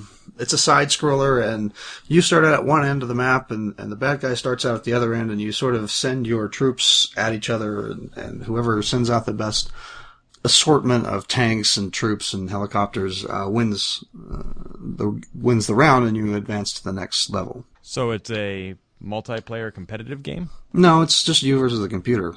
Oh, okay. And it's set in World War II. Too soon. you ostensibly move around to various locations in, in France and Germany. And why are we bringing this up? I received an email, and I think you did too, from I did. Uh, from uh, oh boy, uh, Olivier Guinart. I, I, hope I pronounced that right. I'm sure they'll correct me if I didn't. I think he previously told me that it rhymes with guitar, so I was like Gunnar. Okay. So you want go ahead and try that again if you want. No, thanks. Um, and uh, yeah, so he, he emailed uh, that's that somebody was working on a a, um, a port of Rescue Raiders for Windows Phone seven, and then he emailed a little bit later, in fact, just earlier today, saying that there hadn't been a whole lot of work done on this, and uh, and I don't know if we want to talk about it too much, just because at this point it's really vaporware since nothing actually exists. Yeah, the developer Jason Go emailed Olivier to say that he hasn't actually even begun development on it, although the website says the targeted release is winter 2011, which obviously has passed. Hmm. However, Jason did go on to offer a a consolation prize, which is that years ago he wrote a web based game called Rescue Battlefield, which is also inspired by Rescue Raiders. And that is a game that you can go ahead and play today. Hmm. So the link will be in the show notes. Uh, Olivier says he was quite impressed with the prototype and that he's looking forward to listening to the podcast. Great. yes, thank you. This is the same listener, by the way, who got us listed on the Zune Marketplace. So we appreciate his support both in providing content, getting our show heard, we love listeners like that. So thank you very much, sir. And our last game related news item this month comes from Jimmy Maher, whose amazing and extensive writings about the Apple II and especially the gaming history, text adventures, and more, we've previously plugged on this show. He has an entire ebook out on the subject, in fact, which we recommend. He emailed me today to say that he is contemplating hosting a robot war in the tradition of computer gaming world. Do either of you remember that? No. Michael? Uh, I suspect you mean uh, uh, user programmed robots that fight each other inside the game. Exactly. So you are familiar with it. I'm familiar with the idea of it, and uh, I don't think I ever actually made one, but I do have the software sitting around somewhere. Well, apparently, Muse Software, the same company that published Wolfenstein, or rather Castle Wolfenstein by Silas Warner, released a program called Robot War. And uh, Computer Gaming World, CGW, used to host competitions in which folks would use this program and write their own, basically like a routine for their robot. And then they would send it into the arena. And it's entirely software based, not hardware based like the ones that Peter Neubauer or James Littlejohn have demonstrated for us at KFest. And they, they use their predefined programming to figure out how to interact with and attack the opponent's robot. And, you know, one shall stand and one shall fall pretty cool idea. Yeah, actually, it's to be honest not one I'm familiar with. I've seen uh, computer simulations, of course, of various organisms, everything from Peter Neubauer's Conway's Game of Life to more complicated projects that I used to advise when I was a teacher. But I've never really seen it as an sort of an automated competitive process, and that's a pretty cool idea, like you said. Jimmy has not determined definitively that he'll be hosting this competition, but he's looking for some feedback about whether or not he should. There will be a link in the show notes to his website where you can leave him some feedback. Oh, and one thing he said is that you will be allowed to edit your robot between battles. He's planning on doing a screencast of each fight and uploading it to YouTube or Vimeo or somewhere so folks can actually see how the fight played out. And then the winner can use that as a sort of feedback to tweak his robot for the next round. So the robot will be evolving through input from the programmer as he progresses through the competitive ladder. Interesting. I'm not really sure what language this is done in. Robot War, the program has what looks like its own language, but it's very human readable. It seems similar to me to BASIC, so I don't think it should be too off putting for folks to give it a try. I think you're right. Cool. Other throwbacks to yesteryear include the names Dan Kottke, who, Mike, you've talked about many times on this show, and Thomas Kurtz, who is the inventor of the BASIC language. As it turns out, both of them will be speaking at the Vintage Computer Festival East 8.0 being held Saturday, May 5th and Sunday, May 6th in Wall Township, New Jersey. Mike, what employee number was Dan Kottke? Was he 13? I thought it was like 17 or something like that. It was definitely low. Well, he was actually employee. He was the first employee that, that got a paycheck from Apple, but he went off to college and then came back to Apple, and that's when they were giving numbers, and so that he got 17. Okay. Uh, I just looked up on Wikipedia because that's the most trustworthy source there is, and he's number 12. Okay, then he's number 12. Yeah, it must be true. I read it on the internet. That's right. A- and Apple employee number 12 will be speaking at VCF, which is a pretty cool keynote. I hope that he doesn't just talk about Steve Jobs. You know, I, I mean, he he did he did that for the book, and he did that on um, that uh, this week in tech show um, triangulations that that Leo Laporte does, and, and that was interesting. But I, I think he's done so much more interesting stuff at Apple, um, especially from a technical standpoint. I mean, I won't I won't be there, so I don't know, but What would you like to hear him speak about if you were there? Well, uh, for me as an Apple III fan, I'd like to hear about his perspective on the history of what exactly went wrong with that machine because he was the tech that, that built the wire wrap boards and, and troubleshot a lot of the problems when Wendell Sander was, was doing the engineering uh, on Apple III. And I know he did some Apple II stuff as well. Yeah, I'll be missing VCF as well. I went last year, but this year conflicts with ROFLCon, which is a biennial event held at MIT regarding internet memes and culture. So I think I'd rather attend that, partly because it's only held every other year, and also because it's so much closer. I can drive to MIT in 30 minutes, whereas Wall Township is four hours from me. Uh, it'd be cool to hear Dan speak, but I'm I know that Evan has done a good job of recording and publishing events like this before, such as when Chuck Peddle gave the keynote one year. So I'm hoping that at some point in the future, this event will become available to people who weren't able to be there in person. I think we mentioned on a previous show that I used to be a member of the Apple User Society of Melbourne, or AUSOM for short. Awesome. I moved last year and I was going through the various junk that I've accumulated over the years, and I found some of the print magazines that were distributed to members of that user group. I emailed them to ask if they wanted scanned copies of them to add to their archives in case they don't have them from back then anymore. Mike, I think you volunteered your expertise at the scanning aspect of it. Sure. As it turns out, they're way ahead of us. They have every issue they've published since November of 1999 on available for free for download on their website. You don't even have to be a member or be paying dues. If you want to buy them all on DVD, you can because that's a lot of PDFs to download. And and that's a good way to support the group. But if you just want to download them, they're right there.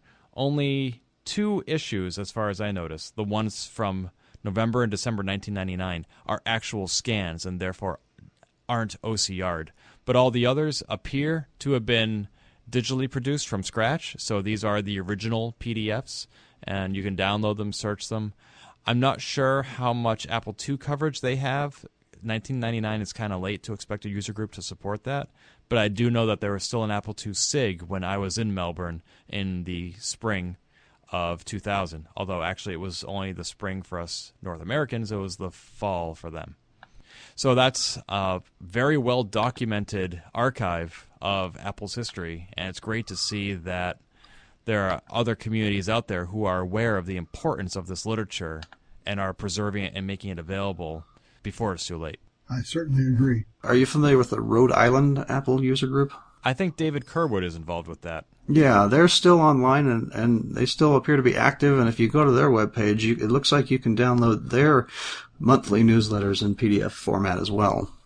Oh, excellent. Yeah, and in fact, their their webpage is part of the West Bay Web Apple II web ring. Yes, West Bay Web, I think, basically is David Kerwood. Ah, I know he runs the web ring anyway, and the A2 web, a2-web.com, used to be held at wbwip.com, and, and that also used to host the Juiced.GS website along with a couple of others. cool.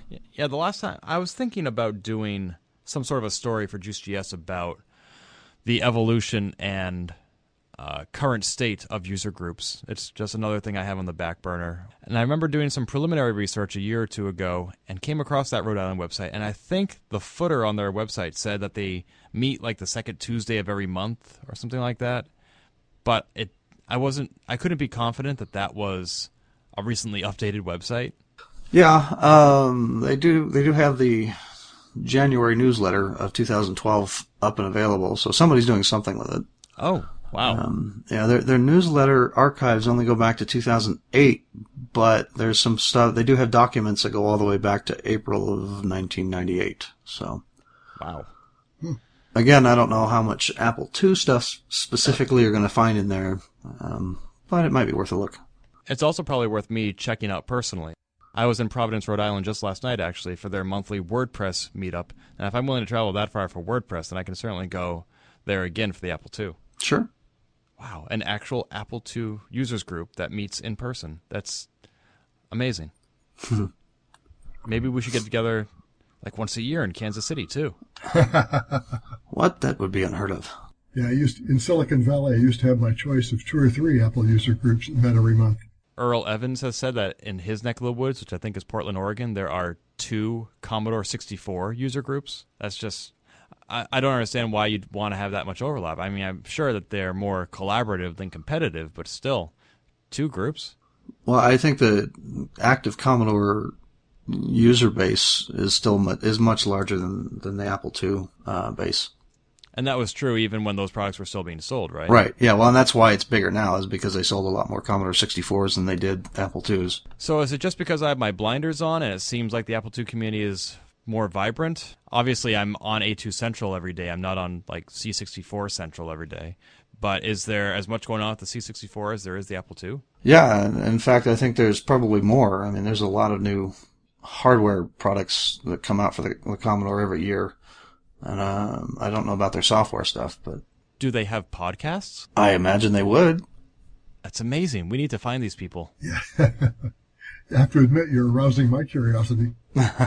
No, like we should do some sort of like a host swap. Like it'll be me and this other guy, and Mike, you can go on their show with some other guy. yeah. Okay. Well, I mean, they did that on Star Trek: The Next Generation. They swapped Riker for that Klingon. Well, if Riker did it, then I'm in. Right. I mean, you're at least as manly as he is, especially with your deep voice tonight. Sexy. Kapla. Yeah, it looks like there's a bunch of Commodore 64 podcasts. Amazing. I just did a Google search on it, several that popped up. I wonder how many people would stop listening to us after we've spoken so fondly of them because Apple II and Commodore 64 rivalry is still pretty strong, isn't it? Uh, I doubt it. Oh. Well, Well, hey, if we can if we can make friends with Jeri Ellsworth, it can't be that bad. yeah, I think actually it's uh, as things get older and recede into the past, the differences become more of historical interest. But uh, still, when people say, "Well, which do you, which is the better computer?" That I'm sure you'll get very partisan reactions on both sides. Mm-hmm. Well, yeah. I remember on Jason Scott's documentary Get Lamp, he interviewed a couple of people, and one of the questions he asked was, "Do you pronounce it sysop or sysop?" And there were still people who were passionate about their answer. Oh, yeah. It's obviously sysop because this is short for system, Right. System operator, sysop. and we don't run the you know these things don't run on systems. Right. So see, the three of us, we just think it's so obvious, but there are people out there who will combat us vehemently that it's sysop. We'll get angry emails about this. And that's only because they had no context for sysop. They thought it was just a combination of letters. But in fact, it means system operator. And maybe even after they learned, it's just that old habits die hard. Yes. Well, when I, when I was a kid, I thought it was island. And it was only later when I heard people say it, I realized it was island. Ah. Yeah, I just met a gentleman in his 80s who has been saying the word missiled, and I had to correct him and say it, it's actually misled. Wow. It's like, oh. and you're never too old to learn. Love it. So, Mike, tell me about Bob Cook of Sun Remarketing.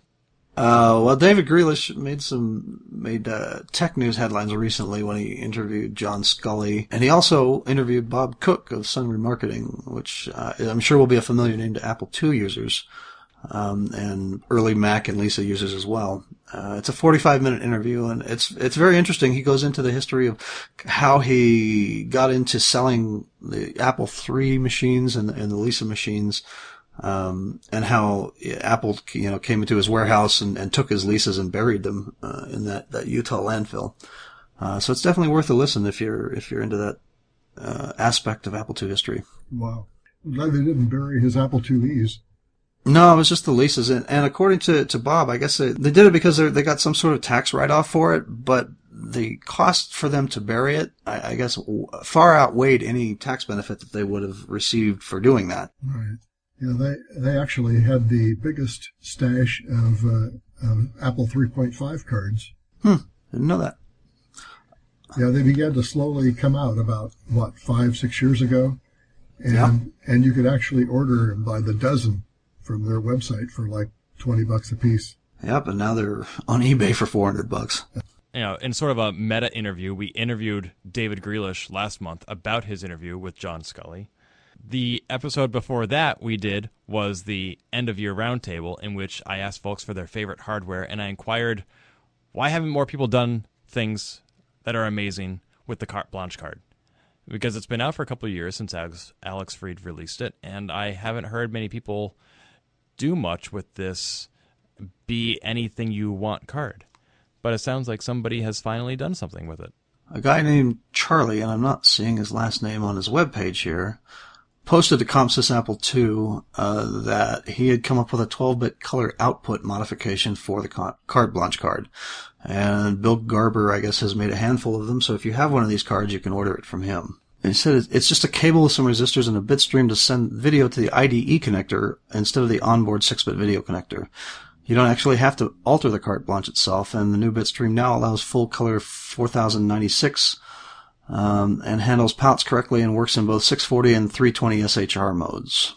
So if you have one of these, it's probably a pretty interesting uh, modification. Yeah, I think the real trick was handling those other display modes.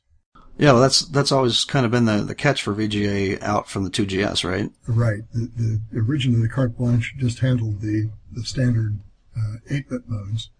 And I think, by the way, it's really good to see something new come out for the carte blanche, but it really has a very high barrier to entry. You have to you have to spend some time studying some books before you can do anything with a carte blanche. So Do you have one of these cards, Michael? yes, I do. And what's your opinion of the carte blanche? Well, I think it's a great card, very well constructed, uh, nicely laid out, uh, something that has a lot of versatility. And the unfortunate thing is that the versatility requires you to be a hardware designer to use it. Yeah, I, had originally signed up to buy one of these um, when they were announced, and it, it sort of occurred to me that this is a card where, because I'm not a, a hardware engineer, I don't design this sort of thing where I would have to buy this card and then wait for somebody else to, to do something with it for it to be of, of much use to, to me as an end user. Yeah, I think a number of people came to that conclusion. But it's nice to see that, that it's not sitting completely idle. Well, uh, making something that provides a VGA output for the 2GS is a major contribution. Of course, they're not making carte blanches anymore, so if you don't have one, you're kind of out of luck. Maybe there'll be a little uh, churn in the used carte blanche market. Maybe so. They're not making these anymore? Uh, no, there was like, I think they made 50 cards or something like that, and that's, that was it. That's a shame. Well, they're kind of expensive to produce. Yeah, it's true. They had a. It's not a high-end FPGA, but it is an FPGA on the card. Right.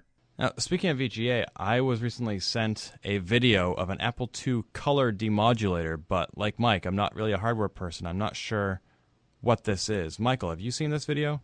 No, I haven't. You can go to YouTube and search on Apple Color Demodulator. Color is spelled British with a U. Oh, Kalur. Yes. And th- and there are actually two videos on there. The first one is longer, but I was referring to the second one. Oh, actually this first video that I haven't seen before has a little bit more explanation. It says I'm working on a circuit that can demodulate the NTSC output of an Apple IIc to a YUV component signal. I'm using MC1496 modulator demodulators. Still not sure I understand that. So it is is com- it's composite video, which is split out to um, component video. Is that right? Oh, okay, and component, that's the red, green, blue? It's the the red and luminance difference and the and the blue and luminance difference and luminance. So it's uh, it's the usually called YCRCB. Yeah, so isn't that red, green, blue? No, No, it's, it's no, it's matrixed. If you add those, if you do the right additions and subtractions of those signals, you can get red, green, and blue out of it. Uh, but it turns out that the luminance signal, which is predominantly green, uh, actually is sent with much higher resolution than the two chrominance signals, because you know you it's it turns out your eye is very sensitive to luminance, luminance resolution, but not very sensitive to color resolution. so for an end user, this this would be something you could plug into your 2C, and then you could plug it direct, directly into the the um, component video plugs in the back of your television and get a nice crisp picture. That's a great idea. And this has not been previously possible? No. it, well, there are there are some boxes out there that will take RGB and matrix, matrix it into YCRCB, but uh, they have not been very popular. Uh, that always seemed like the natural way to handle things like the 2GS because it's a little box you can do with like four video op amps. You don't have any RAMs, no processing, no nothing, just all simple analog processing, and then you could plug it into a modern TV. But for some reason, oh, I see, it's now talking to me, uh-huh. even though I'm muted. Apparently, that doesn't mute the sound on YouTube. Oh well, seems like it works pretty well. So that's what we were looking at. Thanks. Yeah, this is a so what he's talking about here are let's see, how is he doing it? Oh, that's interesting. What's that? So he's actually starting off with the with the composite output, uh, which is not an RGB signal, and then using that to convert to YUV, which is harder to do. Uh, if you were coming out with an RGB adapter like you would have with the 2GS, it's pretty easy. So that's cool. And he says that this should work with an NTSC unit, but he's actually in Australia, so he's working on the PAL standard. Right. Well, there, aside from a small change in the color reference frequency, Uh, I wouldn't think there'd be any difference because this also is mostly analog processing. You you don't have to be synchronized with a line or anything like that. I just found his website, which is kaput.retroarchive.org slash Apple II. I'll put a link to that in the show notes. And, and hat tip to Blake Patterson, who tweeted us this link in the first place. Thanks, Blake. Yeah. Although maybe we should just refer to him as Blake without his last name because he loves when the retro community just knows who he is and he doesn't need to be any further identified than by simply Blake. Yeah, but he's a hater. Sp- speaking of haters, we have somebody who entered or tried to enter the retro challenge that we talked about last month, the winter warm up. Hater? Hey, come on now. So, Mike, tell us about your project in the retro challenge winter warm up. well, I was going to do something on the Apple III and use Pascal. I use this as an opportunity to improve my Pascal skills. I ran into a couple of issues. One was just simply time. Um, I kind of entered and turned around and two weeks had passed and there were only two weeks left. Um, and I still hadn't really come up with an idea of what I wanted to do. And the guy that runs the thing tweeted me and he tweeted that, that, you know, hey, look, this guy just hasn't even decided yet. And I'm like, you know, I'm probably just going to go ahead and hang it up. Um, and then as it turns out, the profile hard drive that I have attached to my Apple III, the, the directory structure is corrupt anyway, so I couldn't load Pascal and I have to rebuild that. So I'm going to go ahead and re-enter the summer uh, version of the retro challenge, I think. Well, I'm glad that you haven't given up on it. No, no, just delayed it for a little bit. Yeah, I saw your name listed on the official contestant list, Computus, working on Apple III programming project. Yep. And it, it looks like the contest is now closed, Yeah, it ran through the end of January. which means that they're probably still evaluating the entries. I would assume so. Yeah, it looks like there are several Apple II and even Apple One projects on here, both original and replicas. Well, I I think um, Egan Ford is is listed on there, and, and it looks like his game server was his project.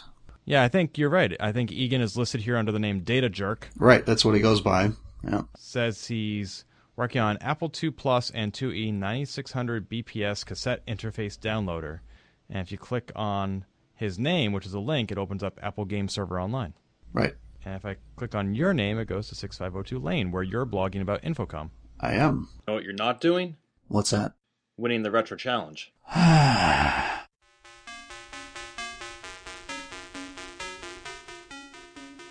What's it worth to you? Hold on to your wallet as we look at the latest Apple pickings. Coming at you this month is the shortest eBay section ever on Open Apple, at least since our first episode launched a year ago this month. And I'm going to open with the Ultima 4.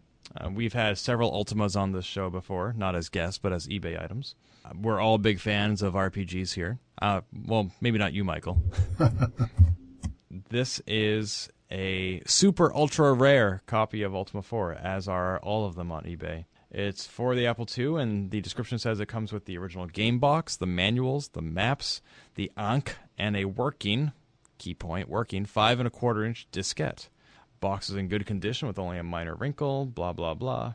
Uh, the current bid, there have been two bids so far, and stands at $25, which in my opinion is a steal. and it closes on February 7th. Wow. The seller doesn't have a huge rating, but it is all positive, and he's shipping from Richmond Hill, Ontario, Canada. So if you're one of the two Canadians in the Apple II community, you can probably get a good deal on shipping. That's pretty remarkable.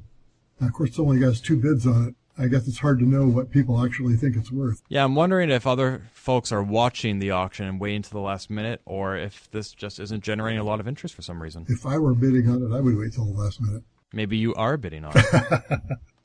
No, but but I am a habitual sniper, ah, so you're the one. always. If you're not in the United States, I should mention that shipping is a whopping $28.77, which is more than the current bid on this item. That may actually be within Canada as well. I'm not quite sure I understand the listing here. But that's a lot of shipping. Sure is. So even if it's currently going for a reasonable rate, the current bidder is still looking at spending over $50 uh, for a game that's not new in box. But, you know, sometimes you can't put a price on a return to Britannia.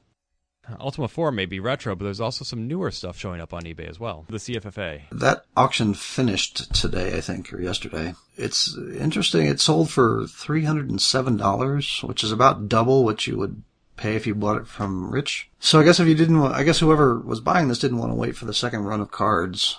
But, you know, if you gotta have it now, there's always eBay. Well, the next run of cards might not be for another half a year. That's true. Yeah. The, the seller, he says he bought two of them and decided that he was only going to use one of them, which is just madness. But he did make a, a good profit on it. Is it madness that he bought two or that he's using only one? No, that he decided he wasn't going to use a second one. I mean, come on, man. Yeah, really. How many do you need, Mike? Five or six. Each one of my active apples. Oh my.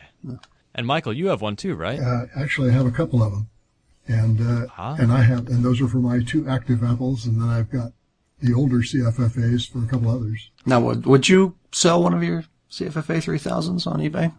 No, I don't think I would. Would you sell it to me? Well, we'll, we'll have to talk. For 310 bucks? yeah. Did you miss out, Ken? I did. I had what seemed at the time a good reason to not buy one, even though I wanted one. I, I wanted one eventually, just not when I was sitting five feet away from them at K-Fest. And of course they sold out, and of course he's not making any more for a long time, so of course I'm without one. Of course. Oh well. I'll just have to hope that he makes more. I think that in, in past, usually when he gets up to the point where he's got commitments for a break-even quantity, he goes ahead and makes a new run. Well, and considering how fast this run of cards sold out, I, I imagine he's already got that number and then some. That's what I'm thinking. But since he's not taking pre-orders, it's hard to know how many of those people will actually come through. I mean, I told him I was interested in the first run, and look what a liar I turned out to be. That's true. Uh-huh. Well, I, I I think he shipped all the first cards. Oh yeah, yeah, those did not last long. No. Yeah, they're beautifully made cards. Full of awesome and win. I have a question about the item description. It says CFFA 3000 1.0 revision C. Have there been other revisions that have actually shipped? I think those were the, the test boards that he sent out to to a few people, the, the A and B, like David Schmidt and people like that. He's so he's not referring to, for example, the previous two versions of the CFFA, like the original, the version 2.0, and now the 3000. No, That no. okay? I didn't I didn't think so. Just wanted to clarify. Yeah, I think the firmware turned around a couple times. And as I recall from the Juiced.GS review you wrote, Mike, those are pretty easy to update, right? You load the files onto onto the card and, and power the Apple up, and, and it sees that oh, there's an update, and it'll update it automatically for you. Nice. Yep, it's very easy, as opposed to like the iDisk, which required a JTAG programmer and, and a bunch of work. Right. So if you're going to be selling a CFFA 3000 on eBay, it's trivial to make sure it's the latest version. Oh yeah. Good. I'm glad this guy went through that trivial effort. Well, the the revision C is the board revision. Uh, I don't think that refers to the firmware because if you look at the photo, it actually says revision C on the board. Ah, Oh, I see. So how can you know what firmware version there is? Uh, the, if you go into the menu system on the CFFA 3000, there's an option that'll that'll give you the information on the firmware and the uh, uh, CPLD. And it doesn't say in the item description on eBay which version he's selling. No, but it's easy to, to update to the latest if it's not. Right. And if you need an Apple II to put that CFFA into, those are available on eBay as well. That's right. A few months back, original Apple II machines were all the rage on eBay, going for thousands of dollars, and you can still pick them up for a few hundred bucks, which, if you have that kind of money to spend, I guess that's a good thing. But lately, it seems these these Platinum 2Es in the original boxes are showing up. Um, some are open and some are not. But right now, there are two of them listed from the same seller. And if you bid on that, you can expect to spend a couple of hundred bucks. Looks like one of them is up to $404, and the other one is at $530. So for some reason, those are going up in price too. One thing I like about these lots is that they are not just the CPU or just the mod or anything like that. It's a complete package, and you can you get everything you need to immediately sit down, set up, and start enjoying your new acquisition. It is, yeah, and I, I think that's certainly worth something. I don't know if it's worth five hundred and thirty dollars, but it's it's worth more than having to piece this thing together yourself and then go out and buy software or, or try to load something up with uh, ADT Pro or anything like that. Right, because I follow various vintage computer forums, threads, groups, whatever, and it's every now and then there's somebody posting saying, "I just got an Apple II. It's my first one since childhood. It's my first one ever. What do I do next?" Right. You know, and and there are multiple answers to that. You can go on eBay and buy some games. You can download ADT Pro. You can you know download a variety of freeware from Shipware or anywhere like that. But if you already have the disc in hand, you don't even need to ask the question. Just pop it in and off you go. Yep. It's worth noting here that these two particular 2Es that we're talking about uh, are shipping from Bulgaria. So I imagine that's probably a pretty expensive shipping cost to get all of that stuff over. If you're not, if you're if you're in the U.S. or Canada or something like that. It's interesting. I think I see something here that says free standard shipping from outside the U.S. Hmm. Yeah, if you scroll down to the shipping and handling, you can choose what country you are having it sent to to get an estimate. And to the United States, it is free. Wow, because it's a 62 pounds of shipping, Yeah, really. Three boxes. Well, that's a pretty good deal. Certainly is. A good deal on the shipping, or does it make the whole package a good deal? On the shipping, I, I- like I said, I, I would, this is up above my price range right now, but you know, I guess, like you said, if, if you wanted to make sure you had a complete working system, this is a way to do it. And there are at least 12 pictures of each lot, so you can get a pretty good look at exactly what it is you're getting. Yeah. Yeah, I guess I'd still feel like this is mostly a collector situation. I don't know why else you'd want something in a box.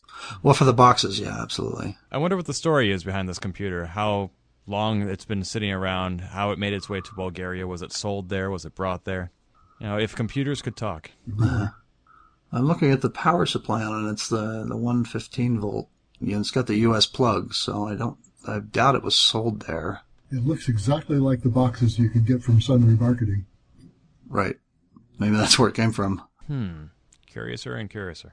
It says that this is uh, the comments here says that this computer is not almost new or like new. It is brand new and never been used before. Yeah, and he does specify if you live in Europe, the shipping is free. If you live in the USA, the shipping is free. Anywhere else in the world, free. Well, I'm glad he broke it down like that. Just in case you were wondering. That's right.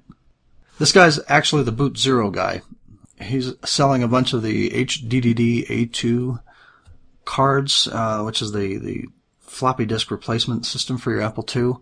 So I haven't bought one of those from him before, but that's who this is. Valerie AB is the people who Yeah. make the Boot Zero card? Yep. Oh. Well, hey, how about that? How about that? Cool. And in fact, he has a bunch of them that you can buy on eBay right now. He doesn't say boot zero. It, uh, search for HDDD A2 items available 10 or more. I guess that's how they're selling the, these HDDDs now. So, and it looks like $60 or so Wait, $60 for one of them? for one of them, yeah. and I'm sorry, did you say you have to buy 10? No, he said uh, in the uh, number available, it says 10 or more. Oh, I see. Yeah, so he's got plenty of these. And if you go over to the Boot Zero forums, there are posts from this guy saying uh, the next round of cards is up on eBay. Michael, are you much of an eBayer? You mentioned earlier that you snipe a lot. Uh, I used to be a big eBayer. I find that uh, over the last few years, I've kind of tapered off.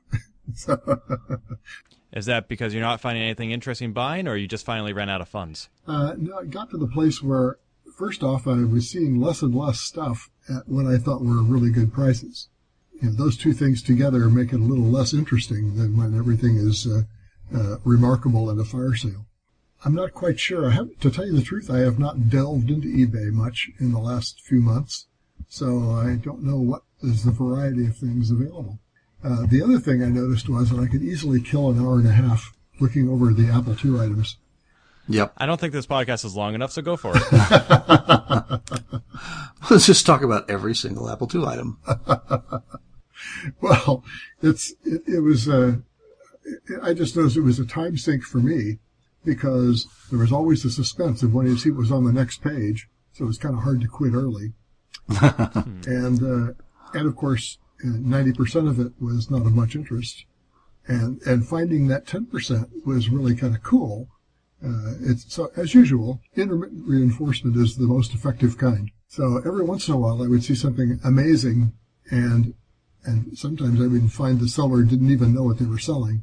If it figured, if I also figured out that they hadn't described it well enough so anyone else would know what they were selling, then that was almost bound to be a good deal. Mm-hmm. Yeah, I remember a couple of months ago on this show, we found a lot of cards that were. Some of them weren't even identified. The guy just said, "I have a box full of Apple II peripheral cards. Don't know what they are. Not piecing them out. Take the whole lot." And I recall the price was reasonable because he didn't know what he was selling. Right. Now, of course, there's always a chance you'll wind up with a whole bunch of broken Disk 2 controllers. Uh, that, that is to say, just 2 controllers with the cables ripped off. Right? That's a very common thing. But uh, that, that, you know, the new style uh, with the D connector. However, uh, if it was from a, if the box came from a school, then the odds are it would be pretty vanilla stuff. Uh, if it came from a teacher, then there might be some really neat stuff in there. Right, and you only need one gem in there to make it worth your while. That's true. Yeah, I actually found a system once, an Apple II, be, a 2 Plus, being sold for something like fifteen dollars, uh, and he said uh, uh, something about not sure it powers up, uh, you know, just get trying to get rid of it basically. But he had about three shots of it going around the back, and from the back shot, I could see connectors that indicated to me that there was a digital oscilloscope card in there. Wow. So, So you picked that up. I nailed it. nice. Uh, he didn't know what he was missing. That's right. It turned out to have come from a guy who was at Tektronix, who had been investigating the whether or not these little digital oscilloscope cards for Apple IIs were going to compete with Tektronix's core oscilloscope business. Kind of an interesting idea. oh wow. His conclusion was that there probably wasn't any competition for the high end, of course, but uh, that for schools there might be competition. It's always interesting to, especially like with the Apple III stuff, because because it wasn't as common and not as many people know what it is. You see these Apple IIIs that are listed and there are cards in there and they're not described at all as to what they are. Uh, so sometimes you can pick up a really good deal that way. Yes, Because hey, I know, I know what that card is. I have to have that. Do either of you ever feel morally obligated to tell the buyer what it is they have, or tell the seller what it is they have? I've tried that once or twice and I've never received a response. So I just kind of said, well, if they don't know, it's sort of up to them to. If they don't know what they're selling, then I don't really have a lot of sympathy that they didn't make the money that they could. Yeah, I actually feel a little the same way. I've also tried, I, I generally do feel it's important to correct a listing if it's really misleading. Uh, right. And usually, of course, if it's misleading on purpose, then that, that correction doesn't go anywhere. But if the guy really didn't know what it was, then sometimes that helps. Mm-hmm. Yep. Yeah, I've had two instances where the person didn't know what they were selling. I've already talked about one where the person was selling a really clean 8-bit Nintendo, and once I got home and saw what the great condition was and what the games were, I I felt obligated to make things right and give her what I think it was worth. But there was another time when somebody was selling a PlayStation 1, this is back when it was new, with like a dozen games, and he knew he had a dozen games, and they weren't all that great, but still, he was only asking 250 bucks for it, which at that time was a steal. So I told him, I might want to buy that off you because this was an in person transaction from somebody I personally knew. Let me get back to you tomorrow. I went online to like rec.games.for sale and said, I have a PlayStation 1 for sale for 400 bucks. Anybody want it? And I got a taker right away. So I went back the next day and said, Yeah, I'll buy your PlayStation for 250. Took it from him, shipped it to the guy on Usenet for 400 bucks. A week later, the guy from Usenet emails me and says, "Thanks for the PlayStation One. It came in the mail just great. I brought it to the flea market, sold it piecemeal for 600." so I guess we all benefited, and I put my money toward Nintendo 64, so I got what I wanted. Ah, yes. Arbitrage. this is the end of the show. Well, Michael, I hope you you've had a good time joining us on Open Apple. I certainly have. It's been great to have you. I have always enjoyed your presence at KansasFest, and I look forward to seeing you there again. In the meantime, you're going to be representing the Apple II well up in the Pacific Northwest. That's the plan. Do you have any projects that you want to share with our readers? Any news you want to break? Our listeners too? Well, actually, I'm the only break is that I'm taking a little break from programming. Uh, I've actually. Oh no. Uh, uh, well, you know, you, after you complete a project, you have to sit back and and uh, rest a little bit, uh, and uh, give give time for some other seeds to sprout. Any idea what that next one might be? Mm, well, uh, I've actually got a couple of follow-on things to that I've been thinking about for DMS Drummer, such as a, a little voice mixing program that would allow you to uh, build new voices and replace some of the voices that are built into it. So we've not seen the end of your collaboration with 8-Bit Weapon. No, I don't think so. Excellent. Michael, is your work featured on 8-Bit Weapon's new CD, Bits with Byte?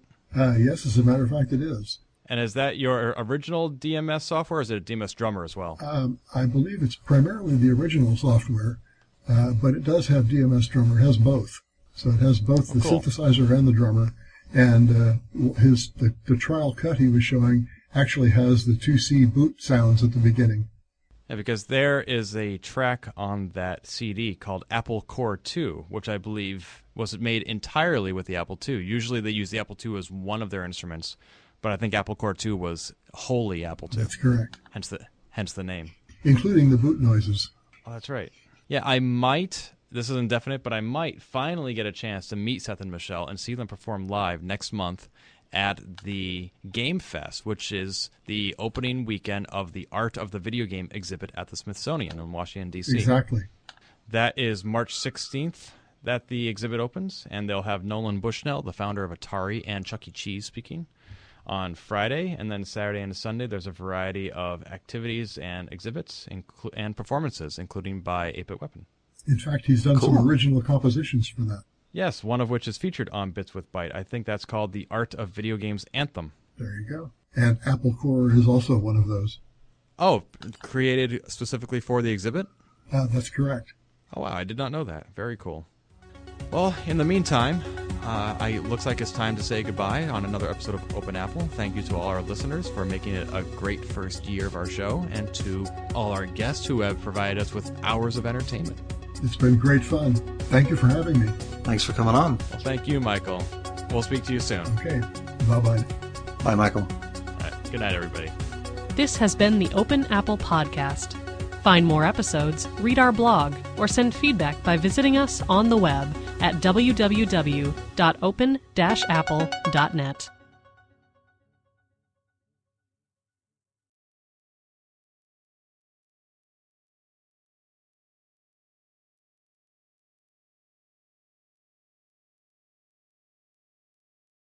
This is an outrage. I'm walking off this show.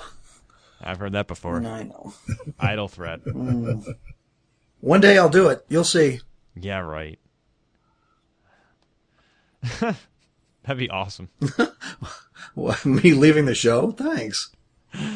No, just if you actually did it. I'm like, Mike, you're kidding, right? Mike? You'd have to do sound effects of footsteps receding in the Right, distance. and the, the door slamming.